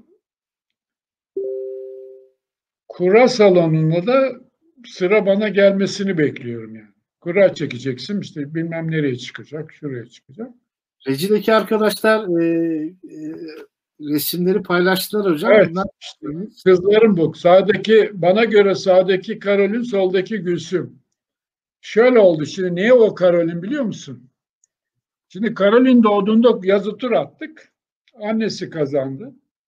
Karolin koydu. Ben dedim bundan sonra olursa otomatik olarak Sonra Gülsüm oldu. O aralarında bir ay, bir yıl hemen hemen fazla. Gülsüm doğunca da bu da Gülsüm'ün üç çocuğudur. İkinci de de ben rahmetli annemin adını koydum. Gülsüm, Ümmü Gülsüm annemin adı. Ee, ama ben adını koy, e, karı, bu da eşim bu sevinç bu, buradaki. Ee, yani işte böyle oldu. Yani isimler böyle. Tabii ki de onlar orada bırakıp geldik. Hesap tutmadı. O e, kurada kurada yani kura çekmeme izin verilmedi. Salondan çıkardı çıkardı işte hemen beni. Beni dedim niye çıkardın? Niye dedim? Niye beni çıkardın? Dedi ki yani biz dedi genel kurmaydan telgraf aldık dedi. Yani bir süre sonra da zaten Erzurum Oltu 246. Piyade Alayı'nın yolunu tuttum. Ama hocam şimdi şurayı atladık. Yani e, ta genel kurmaydan e, yani oradan söylendiğine göre sizinle ilgili bir haber e, geliyor ve sizin sakıncalı piyade olarak Erzurum'a e, gitmeniz e, gönderilmeniz e, karar veriliyor. Bu bunun Fransa'daki siyasi faaliyetlerinizle bir alakası vardı değil mi? Çünkü oradaki Fransa'daki müfettişler galiba oradaki Türk öğrencileri takip ediyorlardı. Şimdi şöyle ben orada hem öğrenci derneğinde Türk Öğrenci Derneği'nde de görev aldım. Aynı zamanda da Lig Komünist Revolüsyoner diye Devrimci Komünistler Birliği, Birliği. bir örgütün üyesiydim. Militandım yani. Şimdi Türk istihbaratı Fransa'da da bayağı çalışıyormuş yani o dönemde de. Evet evet. Şimdi mesela işte bu toplantılarda beni direkt toplantı yerine götürmüyorlardı arkadaşlarım, parti arkadaşlarım. Önce bir yere gidiyoruz dolan başlı falan öyle. Ya diyordum bunu niye yapıyorsun? Bu koca Fransız devrimi yapmış bir ülke. Abartılı buluyordum. Diyorlardı ki sen boşver burjuva devlet senin gibi düşünmez diyorlar. Neyse Türkiye'ye döndükten sonra yani işte Oltu'da Olt yani sakıncalı piyade olarak e, Oltu'ya sürgün edilince rahmetli Orana Paydın'a bir e, şey vekalet verdim. Biliyorsun daha o daha sonra İstanbul Barosu'nun başkanı harika bir adamdı. Çok harika bir avukat ve insandı. Neyse as, asker askerlik bittikten sonra kazandım şeyi. Yani askeri Danıştay, askeri idare mahkemede kazandım. Ee, fakat bana dedi ki bundan sonra dedi bir de dedi tazminat davası açman gerekiyor ama onu dedi Ankara'da bir avukata ver dedi bana. Yalnız bir şey söyleyeceğim dedi. Fransız polisi dedi Türkiye'ye dedi senin dedi her şeyini dedi yani bildirmiş. Yani adamlar benim arkadaşlar haklı haklı yani. Hayır, zaten dünyanın her yerindeki polisler birbirlerine ki o kendi toplumlarına daha yakındır. Böyle bir şey de var. Neticede işte bu yani Oltu'da 13 ay kaldım. 246. piyadalığında. Fakat o gerek Tuzla'da gerek ki Oltu'da, Erzurum Oltu'da birisi şeyde Tuzla Piyade Okulu'nda biri de Oltu'da yani sakıncalı piyade olduğum dönemde iki kere firar etmeyi düşündüm. İkisinden de son anda vazgeçtim. Baskı, ne tür bir baskı vardı hocam? Yani e, er olarak askerliğinizi yaptırıldınız. Yaptınız. Evet, yani şöyle tabii ki dayak mayak attıkları yok. Zaten dayak atsalar o ilk fırsatta şey yapalım da. Yani çok utanmazca uğraşıyorlardı yani. Mesela şey bizim alay komutanı, albay bütün subaylara, subaylara talimat vermişti. Bu adamla uğraşın yani ilgilenin diye. Mesela karşıdan diyelim bir teğmen, genç bir teğmen Benden herhalde en az 10 yaş küçük. Geliyor bana şöyle diyor gel buraya diyor. Adın ne? Tahsilin ne? İşte tahsilin o kadarsa niye diyor sen yani kolunda yani daha doğrusu burada domine taşı olmaz. Az teğmen olman lazım. Yani bize bir de şey yapıyorlardı. Türk müsün diye çok soruyorlardı. Türk müsün? Hangi vatana hizmet ediyorsun? filan böyle. Yani şimdi bu sorular soruyorlardı ama benim her şeyimi biliyorlardı zaten. Yani benim bir Fransız evli olduğumu, iki kızımın olduğumu her şeyi biliyorlar ama sorular soruyorlar. Sizin yani, Barış Harekatı'nın resmi adıyla olduğu döneme denk geliyor hocam. Evet evet. O yüzden de zaten bir ay fazla askerlik yaptık. 13 ay orada kaldık. 19 aya çıktı bizim. 6 ay yedek subay okulunda 13 ayda orada 19 ay askerlik yaptık, yaptım. Asker, askerlikten sonra tabii yani sakıncalı birinin ne memur olması ne üniversitede iş, iş bulma şansı yoktu. Neyse Ankara'ya döndüm Oltu'dan, Erzurum'dan. Bir gün Zafer Üskül'den, Eskişehir'den bir telgraf geldi. Nasıl adı? O adı... Üniversiteyi de almadılar. Yani normalde hani evet. üniversiteye bir, gönderilmek üzere Fransa'ya gönderilmiştiniz ama e, hem askerlikte bu sorun oldu size hem de e, normal prosedürle üniversiteye atanmadınız. Yok yok üniversiteye değil oralara yaklaşmak imkanı yok yani sen sen yani şey yani sen yani, yani öyle bir şey yok. Öyle bir şey yok. Neyse Zafer Üskül o zaman siyasaldan benim arkadaşım o da Fransa'da doktora yapmıştı. İşte diyor ki mümkün oluyor yani olabildiğince erken diyor şeye bir gel diyor yani. Eskişehir. Orada Anadolu o zaman adı Anadolu Üniversitesi değil daha. İktisadi idari ilimler akademiler var biliyorsun o dönemde. Evet. Orada hoca o sanıyorum siyaset anayasa hocası orada. Olay şöyle olmuş. Ben Oltu'da Oltu'ya sürgüne gidince benim tez hocam Jangabiyar Cumhuriyet Gazetesi'ne bir mektup yazıyor. İşte diyor ki yani benim eski öğrencilerimden işte Fikret Başkaya diyor. Ee, işte İran sınırına sürgün edildiğini öğrenmiş bulunuyorum. Onun akıbetinden kuşkuluyuz. Diyor işte beni övücü bir takım şeyler söylüyor. İşte benim yani araştırmalarım vesaire. Orada bir öğretmen o cumhuriyetteki şeyi kesip saklıyor. O arada TÖBDER bir araştırma bürosu kurmaya karar verince bir genel kurulumda o öğretmen dostumuz o sakladığı yerden çıkarıyor mektubu. Ya diyor şunu bulalım. Nerede bu ki? Nerededir? Derken Zafer Üskür'le tanışıyor. Zafer diyor o benim arkadaş onu biz diyor buluruz. Ve telgrafı bana yolluyor. Neyse işte ben Şöyle gittim oraya konuştuk dedi git bana dedi işte TÖBDER Genel Başkanı ile görüş dedi. Benden selam söyledi. Gittim Ali Bey. Şu anda soyadını hatırlamadım.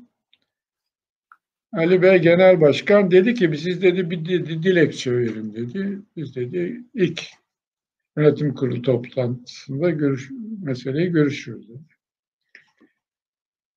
Şimdi gündeme gelmiş bu araştırma bürosu başkanlığı benim adaylım. Fakat yönetim beşe dört bölünmüş durumda. Beş tane sosyalist devrimci, dört tane milli demokratik devrimci var.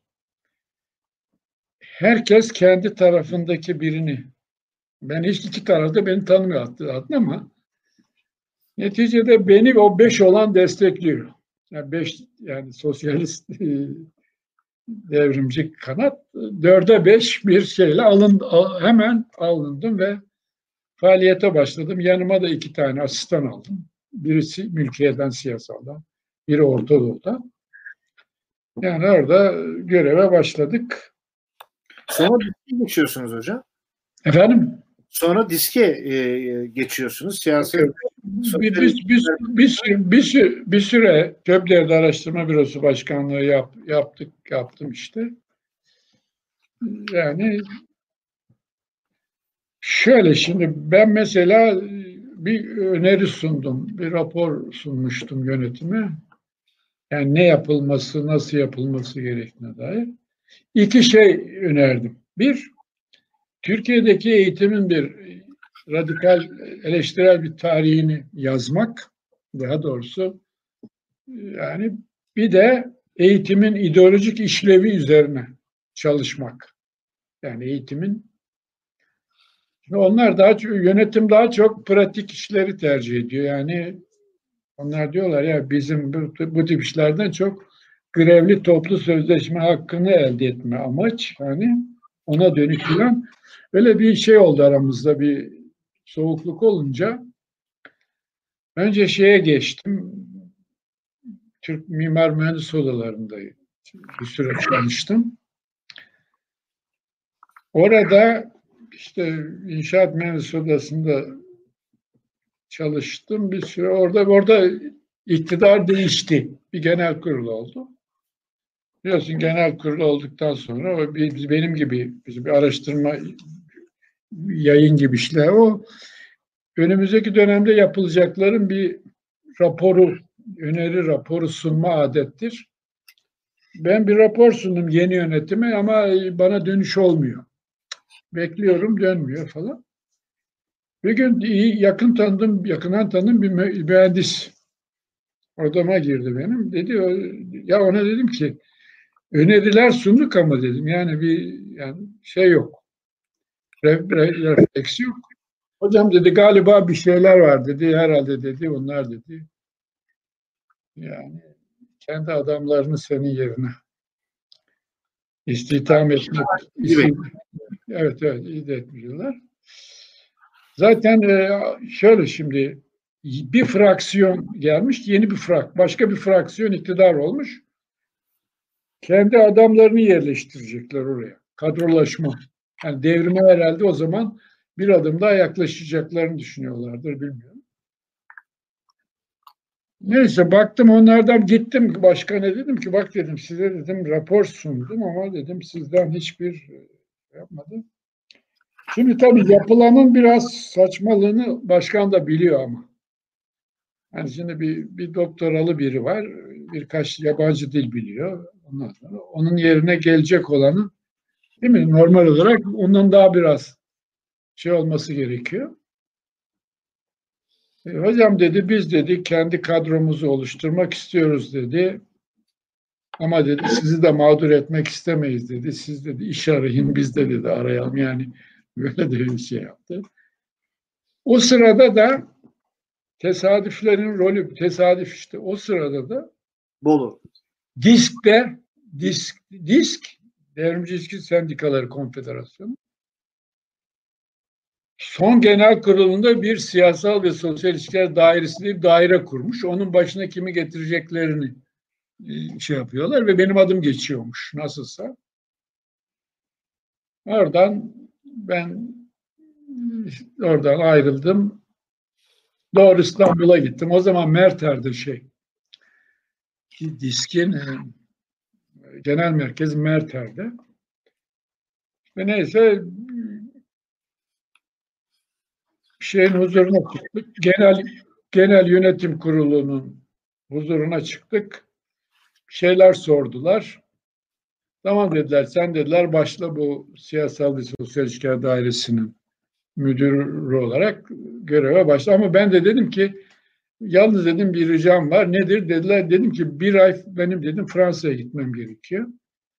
Hem kızlarımı görmek istiyordum hem de biraz kitap filan satın almak gibi niyetim vardı. Olur dediler bir ay sonra. Bir ay sonra döndüm. Orada çalışmaya başladım. Yani böyle bir takım tesadüfler, bir takım Diskin Bey'le çalıştınız hocam. Efendim? Diskin efsane başkanı Abdullah Baştürk'le birlikte çalıştınız. Evet evet orada da iktidar değişmişti. Yani Kemal Türkler iktidardan düşmüş. Bunlar oyunlar gelmişti. Yalnız tabii ben oraya ilk adım attığımda orada ben pek yani pek rahat o hissetmedim kendimi şundan dolayı. Dışarıdan böyle göründüğü gibi değil hiçbir şey tabii. Bürokratik bir örgüt.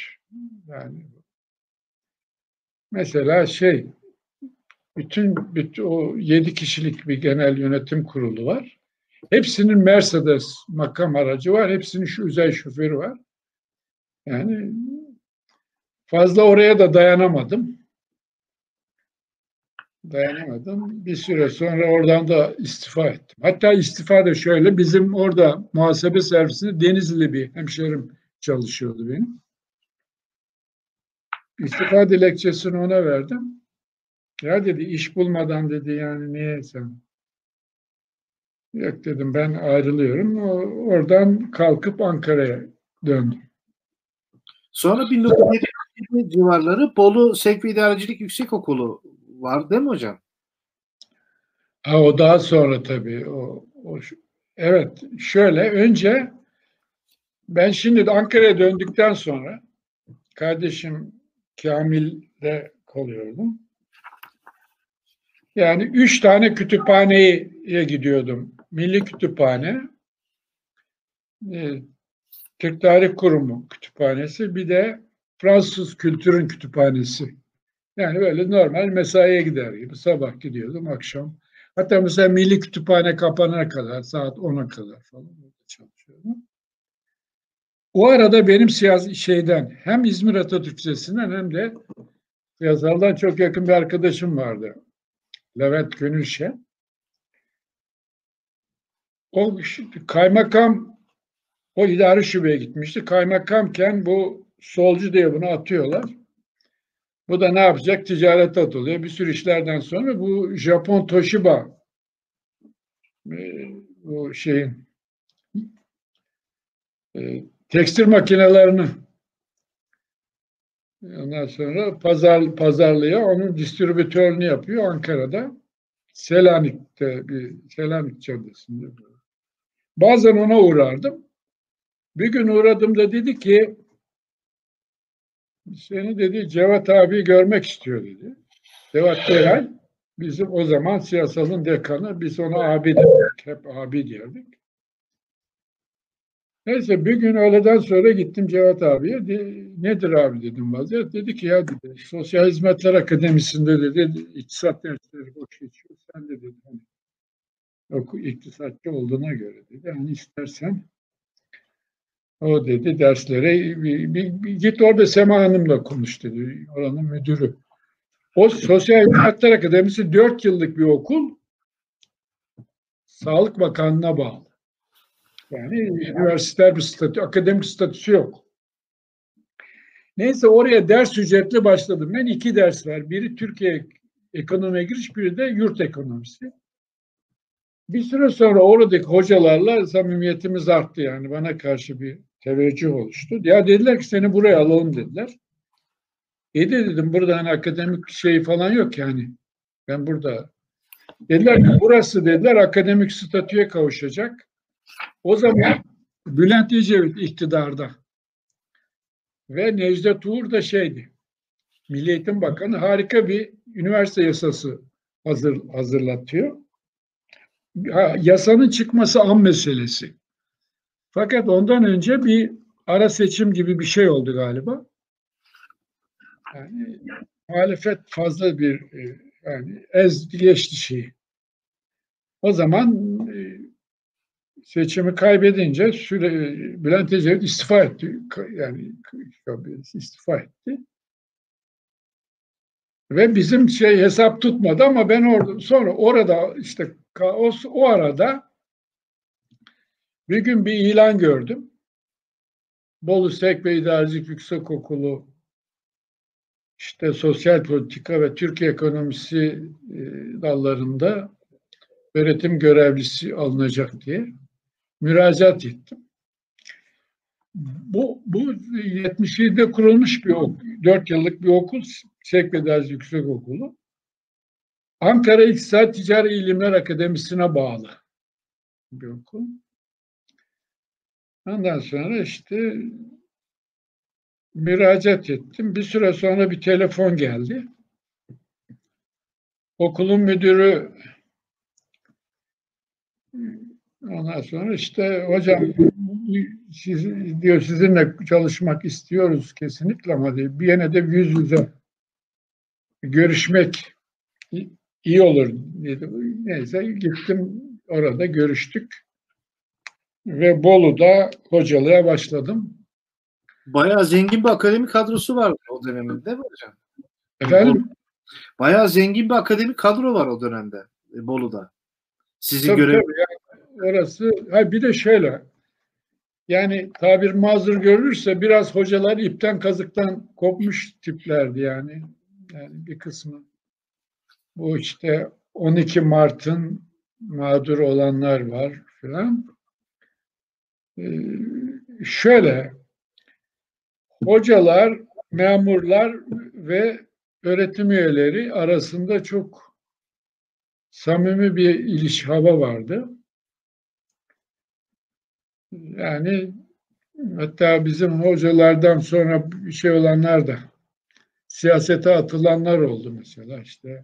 Masum Türkler değil mi hocam? Evet, Masum Türker o, o muhasebe hocasıydı. O Ecevit'in partisine girdi. Oradan milletvekili ve bakan oldu galiba. Bakan oldu.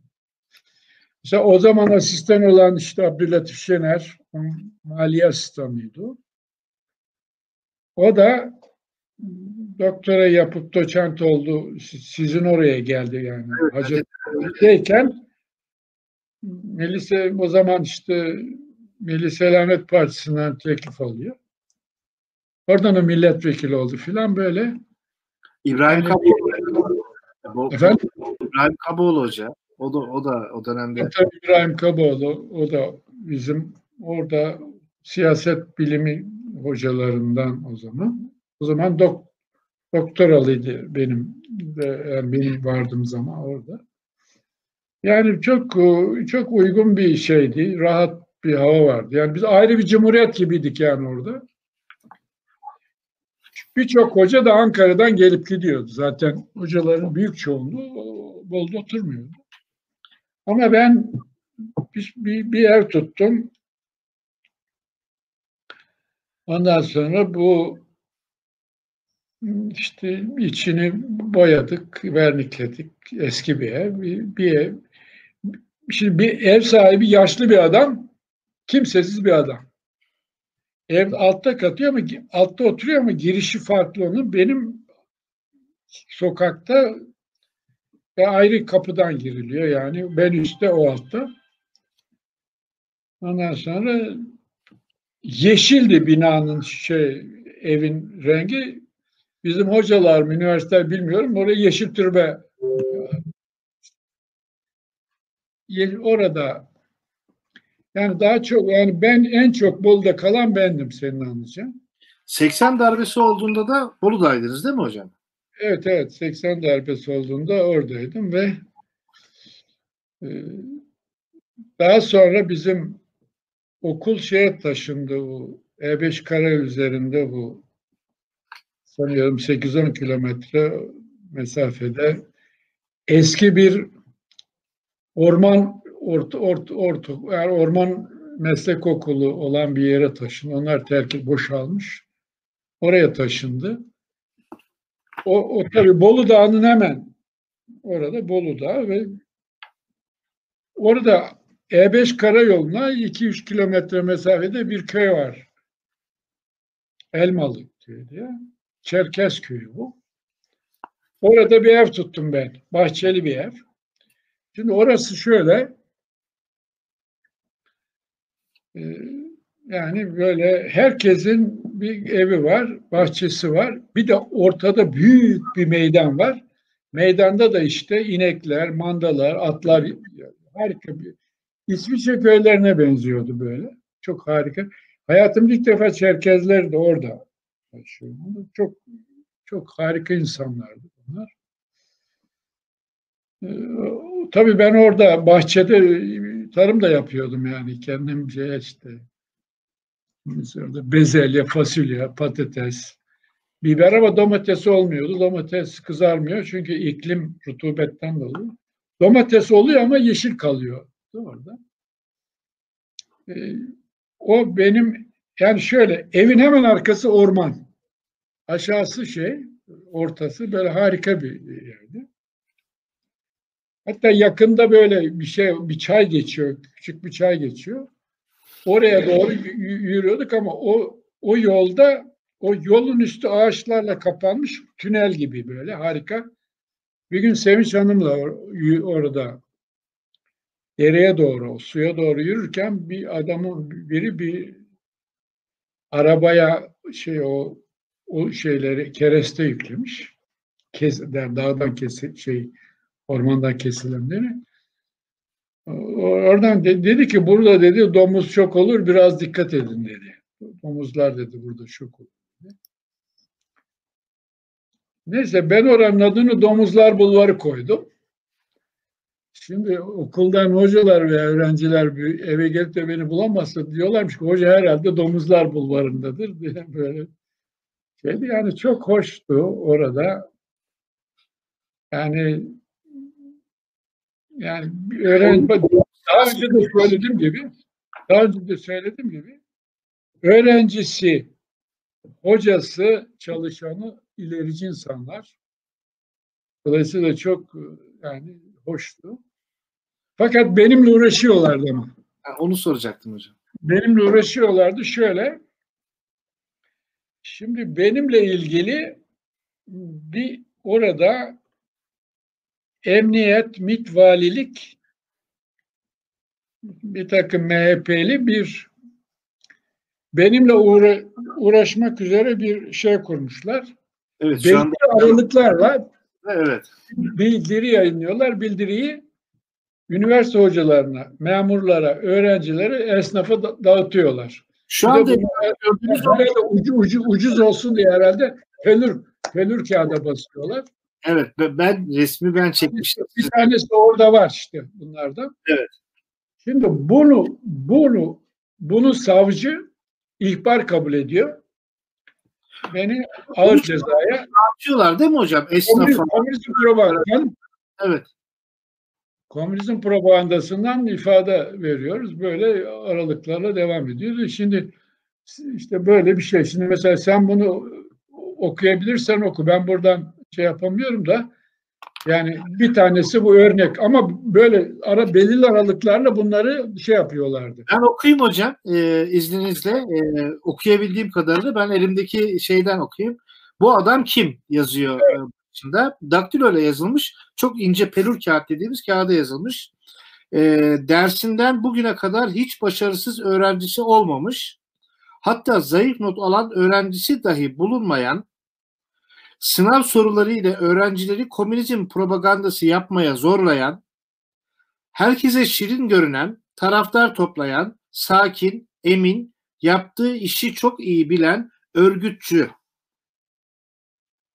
Ee, Siyasi Bilgiler Fakültesi öğrencisi iken Ankaralı Keskin ilçesi Türkiye Komünist Partisi sorumlusu, daha sonra Türkiye Komünist Merkez Teşkilatı komite üyesi, Fransa'da master tezi komünizme geçiş gibi bir konu. Böyle notlar yazmışlar sizinle ilgili. Evet. Küba'da komünizm hakkında telkin ve eğitim işleri e, eğitimi almış. Moskova'da komünizm hakkında telkin ve eğitim için seyahat etmiş. Moskova'ya gitmediniz mi hocam? Yok gitmedim. Hocam siz yalan söylüyorsunuzdur. Devlet de şaka Ama devlet gittiğinizi söylüyor. Bilmiyorum açık açık Troçkist Marksist propaganda yapan, öğrencileri toplayarak Yaban Kazları adlı yasak olan filmi Can Can Kafeterya'da seyrettiren, İktisadi İdari Fakültesi Öğrenim Derneği'ne 50 bin TL yardım eden, Astronomik bir rakam o, astronomik. Böyle bir evet. şey mümkün değil. Altına da vesaire vesaire yazmışlar. İşte madalyonun öbür yüzündeki adam, öğretim görevlisi Doçent Doktor Fikret Başkaya. Tehlikeye dikkat. Kağıtta bunlar yazılı hocam. Evet, evet. Bu, bunlar belirli aralıklarla bu bildiriler. Yani muhteva aşağı yukarı ama böyle bunları yayınlıyorlardı. Bunu da savcı ihbar kabul ederek beni ifade vermeye çağırıyordu. Yani bu o kadar sık oldu ki yani artık savcılarla yüz yüz oluyorsun yani artık gele gide gele gide gele gide. Yani bu yani biliyorsun bu rejim yani bir kere ismin üzerine bir kırmızı çarpı işareti koydum artık yakanı bir türlü bırakmıyor. Mesela sana şunu söyleyeyim. Mesela hakkımda ilk komünizm propagandası davası 60 1965'in Eylül ayında Ankara köylerinde komünizm propagandasından açıldı. Ondan sonra biliyorsun da geçen seneye kadar yani bırak yani böyle bir geleneği var yani öyle şey yapmıyor öyle bir rejim bu yani özgür düşünceye yani düşman bir tabii bağnaz bir resmi ideoloji bir böyle bir rejim. Hocam 80 darbesi olduğunda Bolu'daydınız. Evet. O günleri de çok kısaca özetleyebilir misiniz bize? Yani o günlerde tabii çok e, sevimsiz bir durum vardı. Yani bazı bazı günler mesela ben okula vardığımda jandarma okulu sarmış oluyor. Birini arıyor güya, bir, bir şey yapıyor falan. Çok sevimsiz bir dönem. Yani ben de kıl payı yani kıl payı şey yaptım. Bu bütün arkadaşlarım içeri almışlardı. Fransa'dan kızlar gelmişti. Bir gün bizim bizim okulun memurlarından birinin evine gittik. Akşam yemeğe davetliydik. Yemekten döndük. O zaman Karolin 10 yaşında, Gülsüm 9 yaşında. Şimdi geldik eve tam biz bizim evin önüne tam merdivenin önüne beyaz bir araba park etmiş. Ön tarafta iki kişi oturuyor. Ankara plakalı bir araç. Ayrı alamet değil tabii. Hele Renault'sa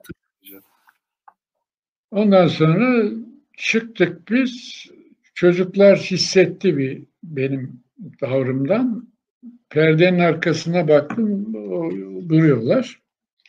Şöyle bir şey var. Şimdi seni orada alıp götürürlerse çocuklar açıkta kalacak. Yani benim yani sadece kendimi e, ilgilendiren bir durum yok. Neyse bir 20 dakika sonra gittiler. 20 dakika sonra gittiler. Ben de çocukları bir kere güvence altına almak kaygımı artık. Gece sabah önce bizim Bolu'dan şey Denizli'den e, bir Arslan diye bir memur vardı. Onun evine gittik. Saat dörtte falan. Oradan da E5 Karayolu'na çıktık. Karanlıkta Ankara'ya, ilk gelen otobüsle Ankara'ya. Devam ettik. Yani o oradan yani şey sıkıntılı bir dönem tabii.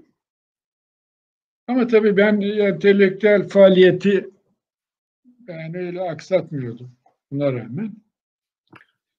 Yani çalışmalarımı pek aksatmadı diyebilirim. Bu süreçte e, paradigmanın iflasını yazdınız. O sürede de Bolu'daydınız. Evet evet. Şu, evet. E, paradigmanın iflası 1990 90'ın e, sonunda bitmişti yazımı.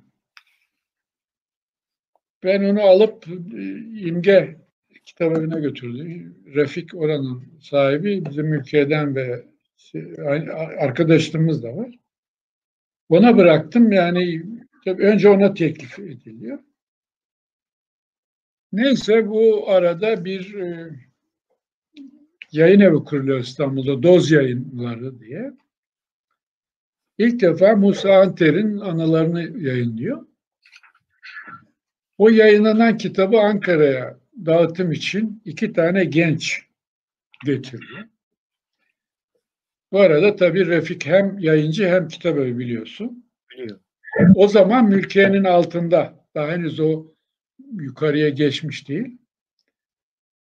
Neyse onlar, işte onlarla konuşurken diyor ki ya diyor bir kitap var diyor bir bakın bir diyor. Yani yayın evi yeni kurulmuş ya tabii kitap benim o el yazma şey yani daktül edilmiş kitabı bunlara veriyor. Bunlar sabaha kadar okuyor. Diyorlar bu tam bizim aradığımız kitap. Diyorlar bunun yazarıyla nasıl buluşacağız? Telefonumu veriyor. Telefon bir gün telefon geldi işte. O şey de Yüksel Caddesi'nin Mithat Paşa'ya yakın kısmında Burma diye bir şey vardı. Hastane. Burmalı adı kadayıfı çok seven biri olarak ben randevuları oraya verirdim de ve orada şey yapardım. Oraya randevu verdim. Geldiler. Konuştuk. O iki kişiden biri biliyorsun şey yani neyse işte ya, ya kitabın kitabın başlıkla ilgili bir tartışmamız oldu. Sonunda başlığı benim önerim şeklinde kabul ettiler. Şimdi teorik olarak kitabın Şubat'ta çıkması gerekiyor. Yani şimdi sen Aral'ın sonunda e, teslim ediyorsun. İşte yani Ocak, Şubat, Şubat sonunda fakat araya Mehdi Zenon'un Bekle Diyarbakır kitabını sokunca paradigma niflasının yayınlanması e, hani biraz e, şey oluyor. O arada da terör mücadele kanunu çıkıyor galiba. Evet, evet. şöyle. O arada da Turgut Özal'ın terörle mücadele kanunu çıkıyor. Bir 141, 142, 163 mü? İşte onları yürürlükten kaldırıyor. Tabii komünizm çöktüğüne göre artık yani o, o tehlike şimdi başka bir tehlikeye ihtiyaç var. Ee, şimdi kitap Nisan'ın başında çıkıyor. O arada dediğim gibi terörle mücadele kanunu çıkmış. Şimdi o terörle mücadele kanunu çıkınca bir gazeteci genç benimle röportaj yaptı bu kanunun nasıl kullanılabileceğini anlattım ona. Yani sanıyorum o ilk dava açılan yani o kanuna göre ilk dava açılan paradigmanın iflası oldu. Yayınlandıktan 15 gün sonra soruşturma arkasından dava açıldı. Dava İstanbul DGM'de mi açılıyor hocam? İstanbul Devlet Güvenlik o zaman şeyde Beşiktaş'ta biliyorsun deniz kenarında. İkinoğlu hatırladığım kadarıyla İkinoğlu DGM'de açılıyor. Yargılama epey uzadı. Nedense bilmiyorum ama sonunda da, da yani devlet güvenlik cezayı verdi yani 20 ay hapis cezasıyla 1 milyar küsürde para cezası. Şimdi biliyorsun bu normal mahkemelerdekine savunma denir ama Yargıtay'dakine murafa deniyor. Tabii biz biz Yargıtay'a müracaat ediyoruz da edeceğiz. Avukat dedi ki hocam dedi mürafa yapacak mısın? Biliyorsun orada dosyalar gıyabında görüşülür. Tabii. Avukat gider yüksek yargıçlarla orada. Tamam dedim ben dedim savunma yapacağım yalan olmasın yani böyle master tezi hazırlar gibi bir savunma hazırladım. Aralık 15. Neyse gittim. Yüce yargıçlar böyle dizilmiş. Savunmaya başladıktan ben 10-15 dakika sonra içeriye şey girdi. Hizmetli. Hani biz zaman odacı diyoruz ya. Her yargıcının önüne bir zarf bıraktı. Meğer ayın 15'i ya ma- maaş maaşlarını getirmiş oraya. Adamlar bakıyor, işte hesap yapıyor, bilmem ne falan. Şimdi ben ya savunma yapıyorum, onlar başka kişiyle uğraşıyor. Dedim ki ya sen bırak dedim bunların burada çık git. Sonra dedim ya o kadar emek çektin devam. Neyse bitirdim savunmayı. Kapıda Ankara'nın ünlü avukatlarından Şenol Saruhan bekliyor ayakta kapıda. Yani onun bekleyiş sebebi de benim savunmayı hukuk fakülte yani hu, yani Barolar Birliği'nin dergisinde yayınlamak için, yazıyı almak için bekliyor. Kapıdan çıkarken ona dedim ki bu savunmadan sonra dedim bana hala ceza verirler mi dedim. "Se- Hocam dedi, senin cezan dava açıldığı gün verilmişti dedi. E dedim o zaman bize niye bu kadar eziyet yani söyleseniz de biz ne böyle savunma vesaire filan. Neyse bir süre sonra işte fakat şöyle hani dava İstanbul'da görüldüğü için biliyorsun yazışmalar uzun sürüyor ya. Yani bir epey bir zaman geçti. Hatta o arada şeye falan da gittik. Denizli'ye babamı falan ziyarete de gittik. Sevinç Hanım'la. Neyse bir süre sonra bir gün saat 3-4 civarı gece bir bizim kapı yumruklanıyor. Bağırıyor. Açtım dedim ne ne ne var dedim. Dediler seni götürmeye geldik. Ya dedim Allah'ın dedim şey yok mu sabah? Dediler emir böyle. Ondan sonra indik aşağıya bir minibüs. Şimdi dolanıyorlar. Birini yak- gelip alıyorlar. Onu atıyorlar içine. Bir sürü dolunca gittik şeye. Götürdüler bizi emniyete. Ankara'ya. Ankara'da bir önce bir yere ko- koydular. Sonra bir adam geldi. Sıraya girin dedi. Bize böyle asker gibi böyle koridor gibi bir yerde var. Orada bir tane sivil polis kayıt yapıyor. An- şimdiki Ankamal'ın yukarısındaki yer. Yani o beş evlerin oradaki yer. Ama orada tabii.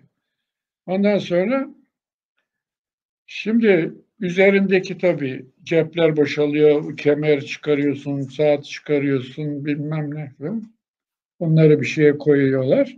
Şimdi gelene soruyor şimdi o polis, sivil polis.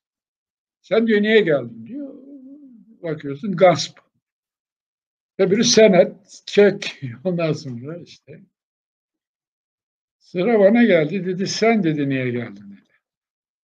Kitap dedim. Ne dedi? Kitap mı yazdın dedi. Evet dedi. Peki dedi gerçeği yazdın mı dedi. Yazdım dedim. Tabii ki buraya geleceksin dedi adam.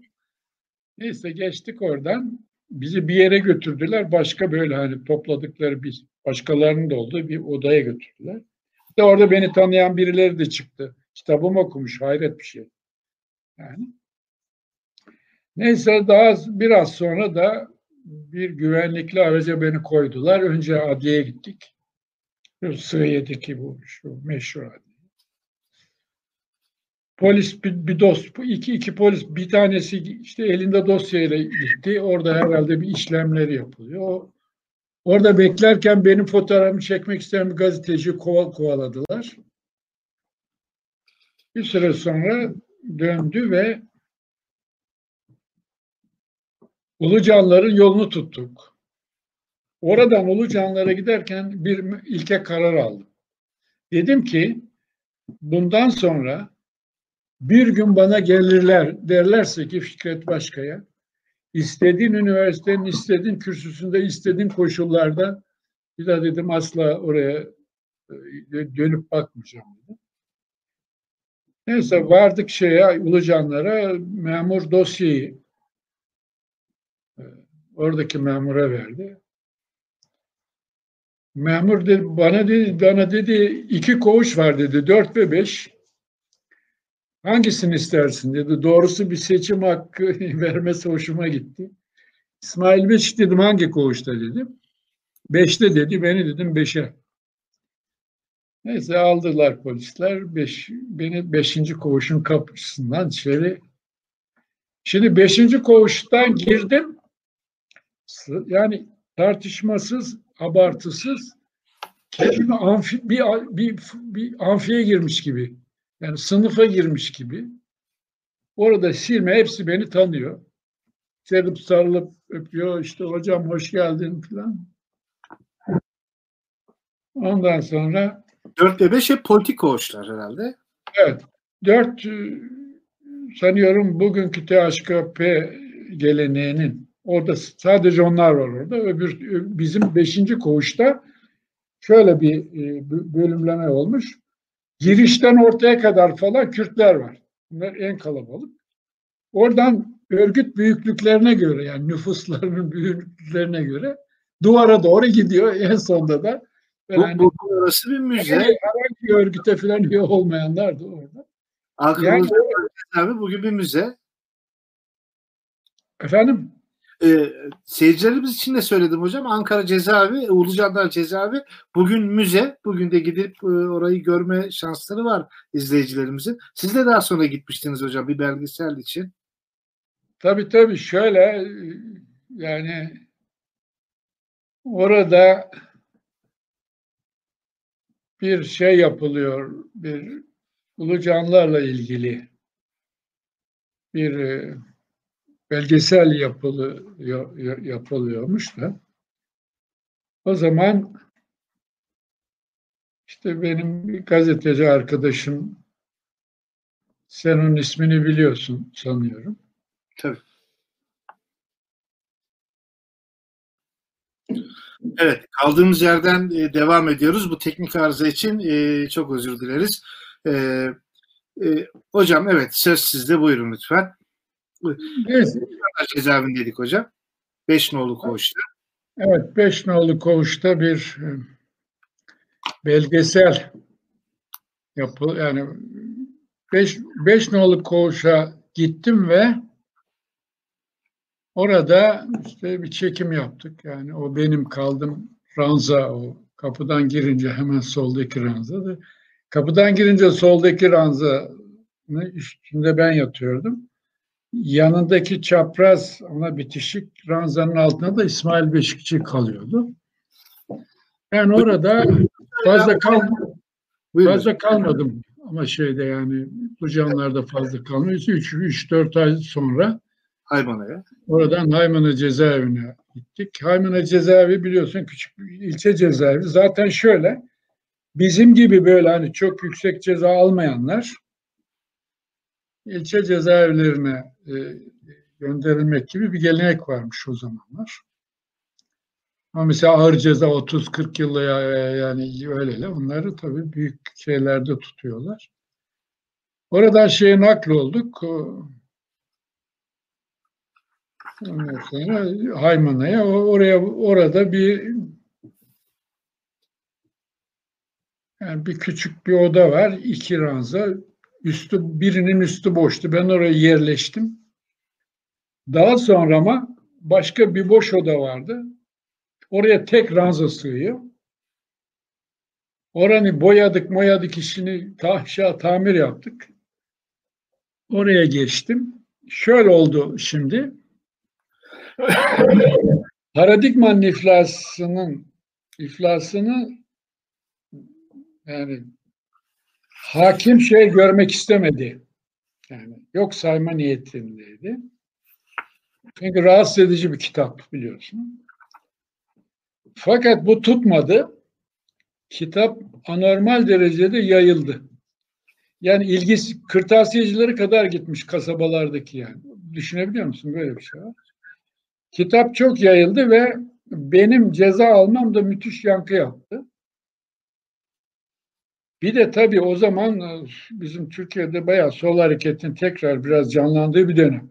İşte memur eylemleri var, işte şey daha ne bileyim işte e, işçi baharı olalı birkaç yıl olmuş filan. bilhassa bu kamu işçiler, kamu memurların yani çok baya canlı bir şey var. Ben oraya gittikten sonra abartısız Haymana'da turizm gelişti. Yani bunu, bunu yani hiç abartısı söylüyorum. Yani bir kere Ankara'dan, İstanbul'dan, Türkiye'nin her yerinden, Avrupa'dan, her yerden ziyaretçiler geliyor. Her taraftan ziyaretçiler geliyordu. Hatta bazen gruplar halinde ziyaretçiler geliyor.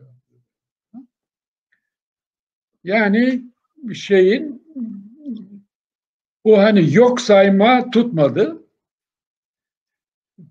Yani kitap e, hatta ben cezaevindeyken birkaç defa büyük miktarda bu korsan baskıları yapıldı evet. söylediler. O normal tabii. Yani çok satan kitabı hemen biliyorsun o, o dönemde bilmiyorum şimdi öyle bir şey var mı da hemen korsanlı üretiyorlardı. Netice itibariyle Haymana'da yani işte bir yıldan biraz fazla kaldım ondan sonra. Orada iki kitap tercüme ettim. Bir tanesi Karanlık Zafer, onu İngilizceden çevirmiştim. Bir tane de kapitalist ekonominin temelleri. Bunların ikisini de imge basmıştı, birinci baskılarını yapmıştı. İşte tabii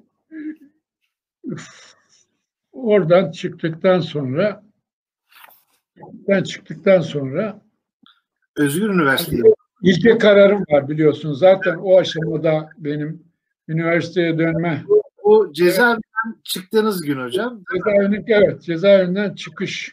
Evet. Çıkış ismi. Yani dediğim gibi hani ilke karar almış biri yani tekrar üniversiteye böyle bir çaba içine asla girmek istemedim ve bir iki yıl evvel kurduğumuz Özgür Üniversiteyi bir daha böyle bir yapısa bir çatı altına almak şöyleydi şimdi. Ben hapse girince Özgür Üniversite sarsıldı. Sarsıntı geçirdi. İki şık vardı. Ya, ya, ya bu iş bu kadar diyeceksin ya da yola devam. Ben yola devam kararı verdim. Fakat şimdi nasıl bir statü sorusu akla geliyor. Biliyorsun üç tür var. Bir tanesi dernek, bir tanesi vakıf, bir tanesi de kooperatif. Kooperatif o tip şeyler uygun değildir. Bilirsin onu. Evet. O zaman iki, ikisinden biri dernek mi vakıf mı? Ben dedim ki vakıf olsun çünkü Türkiye'de köklü bir vakıf geleneği var.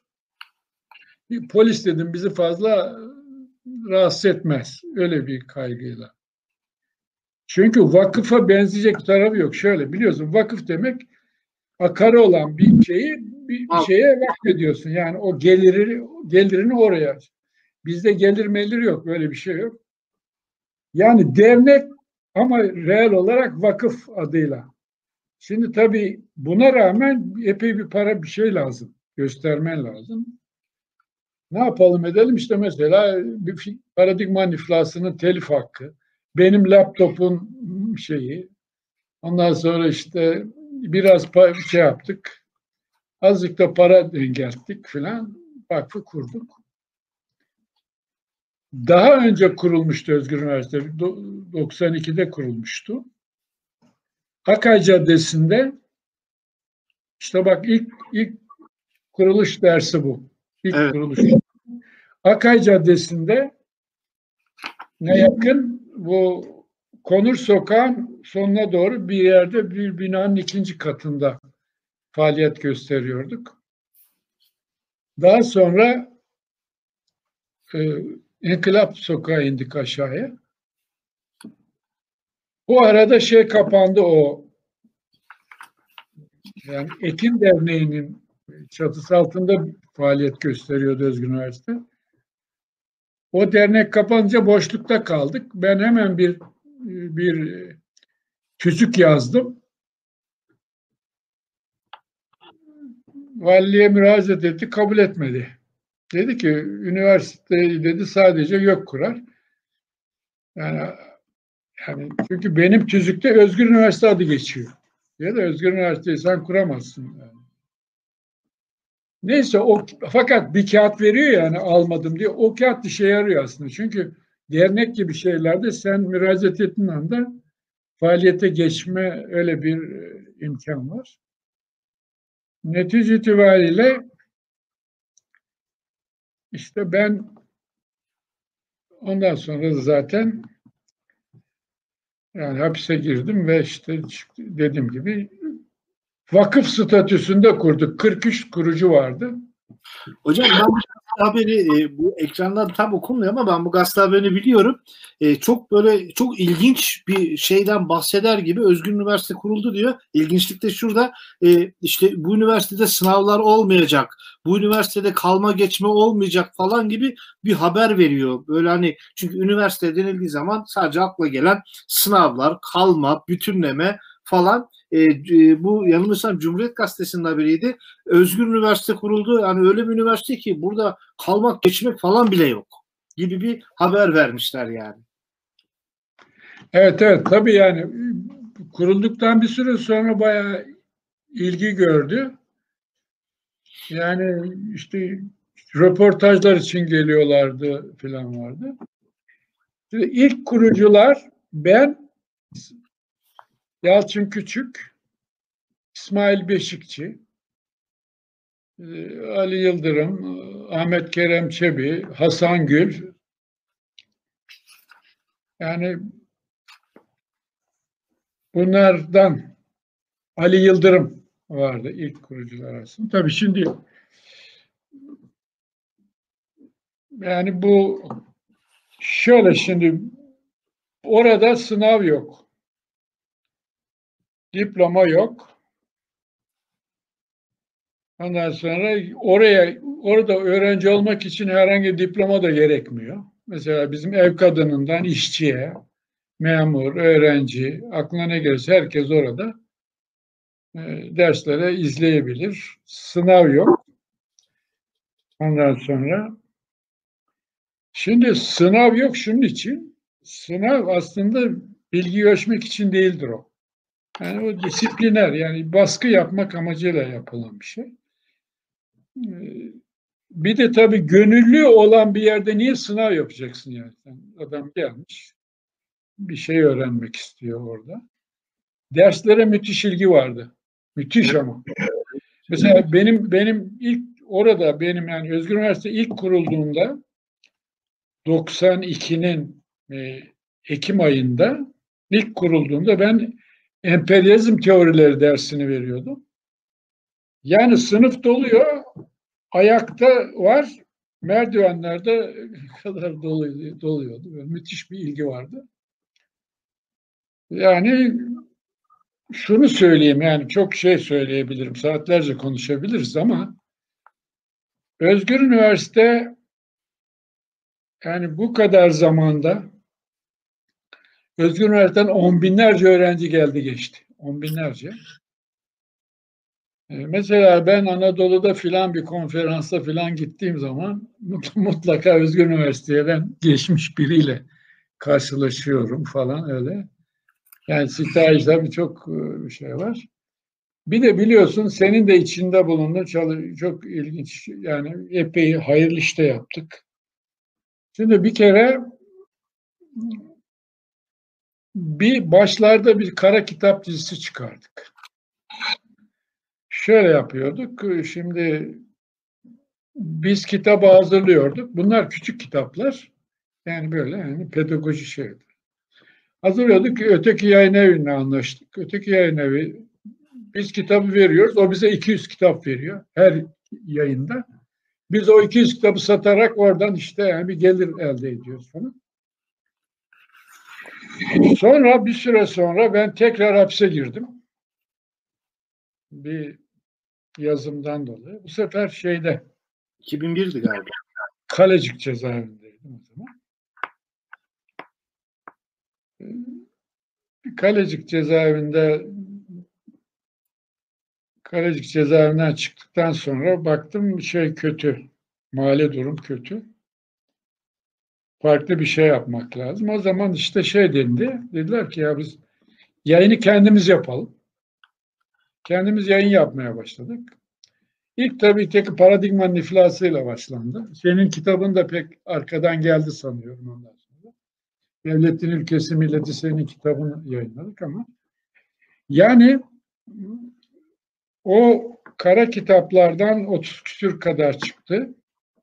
Çok ilgi gördü onlar. Müthiş dağıtılıyordu o zaman. Bir de o zaman e, kamyonlarla Anadolu'yu dolaşıyordu kitaplar biliyorsun. Ona bir toy, bir satış şey vardı o zaman. Ha bir de o kitap alanlar, o tip alanlar ne kadar okuyor o tartışmalı ama yani çok kitaplar o zaman çok satılıyor, okunuyor. Mesela 3000 filan basmak. Mesela bak biz e, Özgür Üniversite Forumu diye dergiyi çıkardığımız zaman 3000 bastık. Anında bitti yani.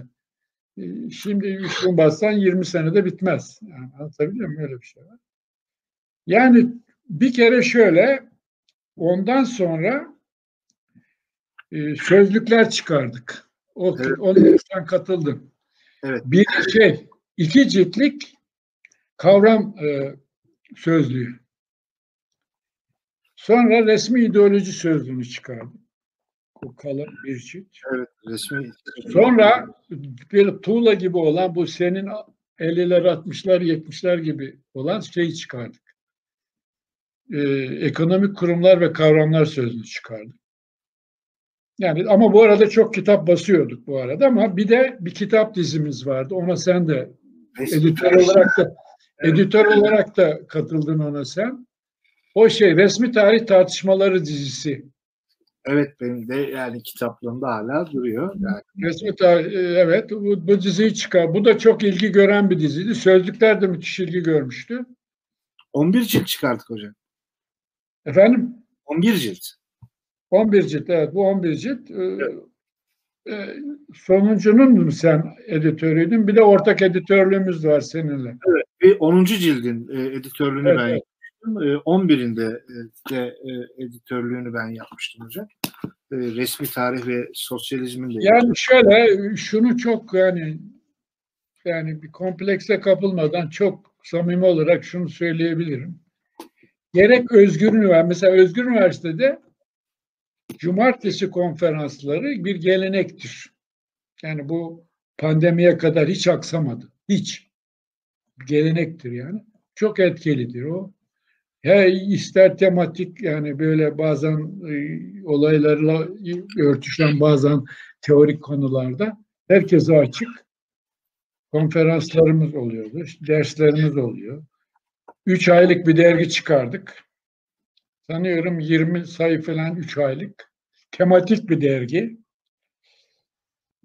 Özgür Üniversite Forumuydu adı derginin. Bu her her sayı bir temaya şey yapıyordu. Mesela ilksi küreselleşmeydi. İkincisi Avrupa merkezcilikti. Biliyorsun biz Özgür Üniversite iki, iki ana rotada e, yol aldı. Bir, resmi ideoloji eleştirisi ki Avrupa merkezcilik ideolojinin eleştirisi. Dikkat edersen yani bak kapitalizm eleştirisi artı Avrupa merkezcilik artı üçüncü sayıda şeydi. Sosyalizm nerede hata yapıldı diye öyle tematik mesela bir sayıda eğitim sorunu ele alınıyor. Bir sayıda işte ne bileyim Orta Doğu, bir sayıda böyle bu onlardan da 20 kadar çıkardık. 20 kadar yani 3 aylık dergi çıkardık. Yani ister yayınlar olsun, ister dersler ve konferanslar olsun. Yani bu ülkenin entelektüel hayatına yani önemli bir katkı yaptığını söyleyebilirim. Ha, ben de bir şey söylemek isterim Özgür Üniversitesi eski öğrencisi olarak, sizin eski öğrenciniz olarak. Yani e, gururla oradan yetiştiğimi de söyleyebilirim. E, sizin dersleriniz olsun, e, sizin e, Günzileli Hoca ile verdiğiniz dersler olsun, diğer arkadaşların verdiği dersler olsun, yaptığımız yayınlar olsun. E, daha sonra hoca olarak orada bulundum. Yayınların içerisinde bulundum. Özgür Üniversite formunda yazdım. Yani ben de orada e, çok şey öğrendim. Bana da çok çok şey kattı. E, benim hayatımda çok önemli bir kestidir Özgür Üniversite. E, hala da benim için e, çok Ankara'da Ankara'daki şube kapanmış olsa da e, hala kendimi o e, yapının bir parçası olarak görürüm her zaman için. E, ve bence de çok önemli e, sizin önderliğinizde çok önemli katkılarda bulundu Özgür Üniversite. Müsaadenle bizi dinleyenlere bir anekdot anlatayım ben. Şimdi bizim biliyorsun bu, bu evin bir önünde küçük bahçe var. Bir yaz günüydü. Orada bir, benim böyle bir, bir, bir kare bir masa var, sandalye var. Orada o zaman işte Radikal Gazetesi çıkıyordu. 2001 filan. Radikal'de bir yazı dikkatimi çekti. Yazının başlığı şöyle. Devletin ülkesi ve milleti. Allah Allah çok hoşuma gitti. Biliyorsun burada ilişki ters. Yani normalde yani ülkenin devleti olması gerekiyor. Burada değil. Neyse yazıyı okudum. Mete Kaynar. Allah Allah. Kim bu? Özgür Üniversitesi'ye döndüm ertesi sabah. Dedim bu Mete Kaynar dedim bana bulup getirin dedim. Yani bu kimse. Bir araştırdılar, baktılar sen Hacettepe'de araştırma görevlisi. Ve sen Özgür Üniversitesi'ye geldin. Seninle toplu sözleşme yaptık ve kitabı yazdım ve biz yayınladık. Evet hocam. Aynı başlıkta dedim sana kitap yazacaksın ve sen aynı başlıkta yazdın ve bize harika bir kitap. Bu vesileyle seni tekrar tebrik edeyim. Sağ olun hocam. Teşekkür ederim. Hocam e, e, hazır yeri gelmişken paradigmanın iflasına gelebilir miyiz? E, paradigmanın iflası için e, yani e, böyle e, bir giriş yaparsak kısaca. İflas eden nedir? Neden e, siz paradigmanın iflas ettiğini söylüyorsunuz? Şimdi şöyle biliyorsun bu Türkiye'yi yöneten siyasiler, kadrolar yani bu ülkenin yönetici elitleri e, toplumu bir hedef göster gösteriyorlar. Yüz yıldır bunu yapıyorlar. İşte diyorlar ki yani muasır medeniyet seviyesinin üstüne çıkma öyle bir e, yani retorikleri var. Yani işte Türkiye muasır medeniyete yakalayacak e, vesaire. Paradigmanın iflası aslında radikal bir e, resmi ideoloji, kısmen de resmi tarih eleştirisi. Tabii bu ilk defa böyle resmi ideolojiye cepheden bir eleştirinin gelmesi tabii işte e, rahatsızlık yarattı. Yani bu böyle bir kitap yazmaktaki amacım şuydu.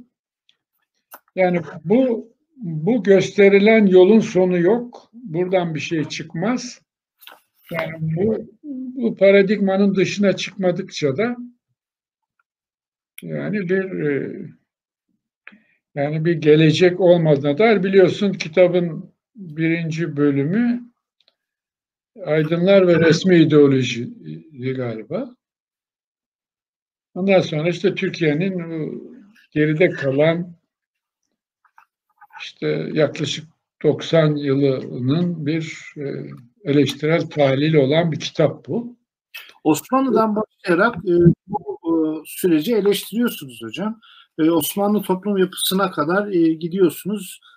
İşte feodal miydi, sui generis miydi, işte bütün bu tartışmaları özetliyorsunuz ve bir tribüter devlet kavramı var sizde Osmanlı'yı tanımlarken. Buna bir çok kısaca değinebilir miyiz hocam? Oradan alıp da Cumhuriyet'e getiriyorsunuz ve onun bir devamı aslında olduğunu da söylüyorsunuz. Şimdi şöyle biliyorsun o senin dediğin soruna 700 adlı kitap yani o, hani 700 adlı kitapta bir devlet geleneği anatomisi adlı kitapta bu senin dedin senin söylediğin sorunlar evet tartışılıyor kısaca. Şöyle şimdi biliyorsun bu bir Batılıların bir resmi tarih şey var o ama bir de sol taraf sol bizim tarafta bir tarih anlayışı var. Yani bu anlayışta şöyle bir şey var. İşte toplumlar beş aşamadan geçer.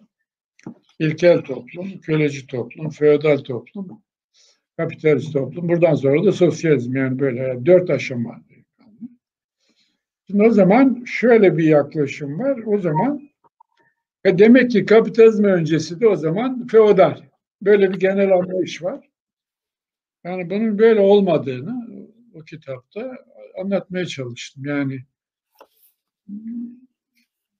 bir kere zaten feodalite biliyorsun uygarlıklar tarihinde bir istisna. Sadece Avrupa'da olan bir şey. O romanın çöküşünden sonra biliyorsun orada bir iktidar parçalanması var işte orada. Orada bir takım hiyerarşik işte kral, dük, baron filan böyle bir hiyerarşi oluşmuş oradaki şeyler var. Yani şöyle bir şey var genel olarak Türkiye'nin sol e, şeyinde, kanatta. Osmanlı feodaldi. Feodal değil. Feodal değil. Yani şundan dolayı feodal değil. Feodalizmde iktidar bölünmüşlüğü var.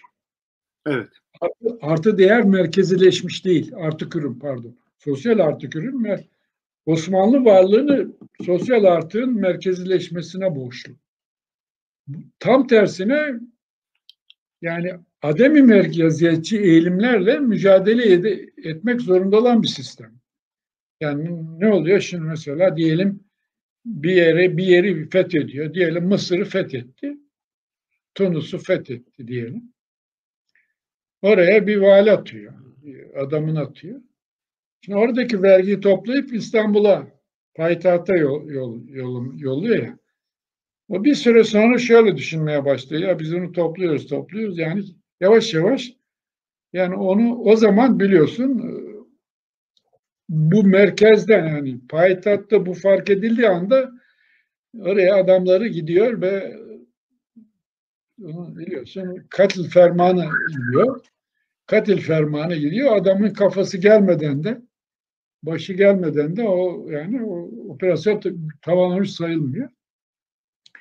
Yani imparatorluk ademi merkezci eğilimlerle mücadele edebildiği sürece varlığını koruyabilir.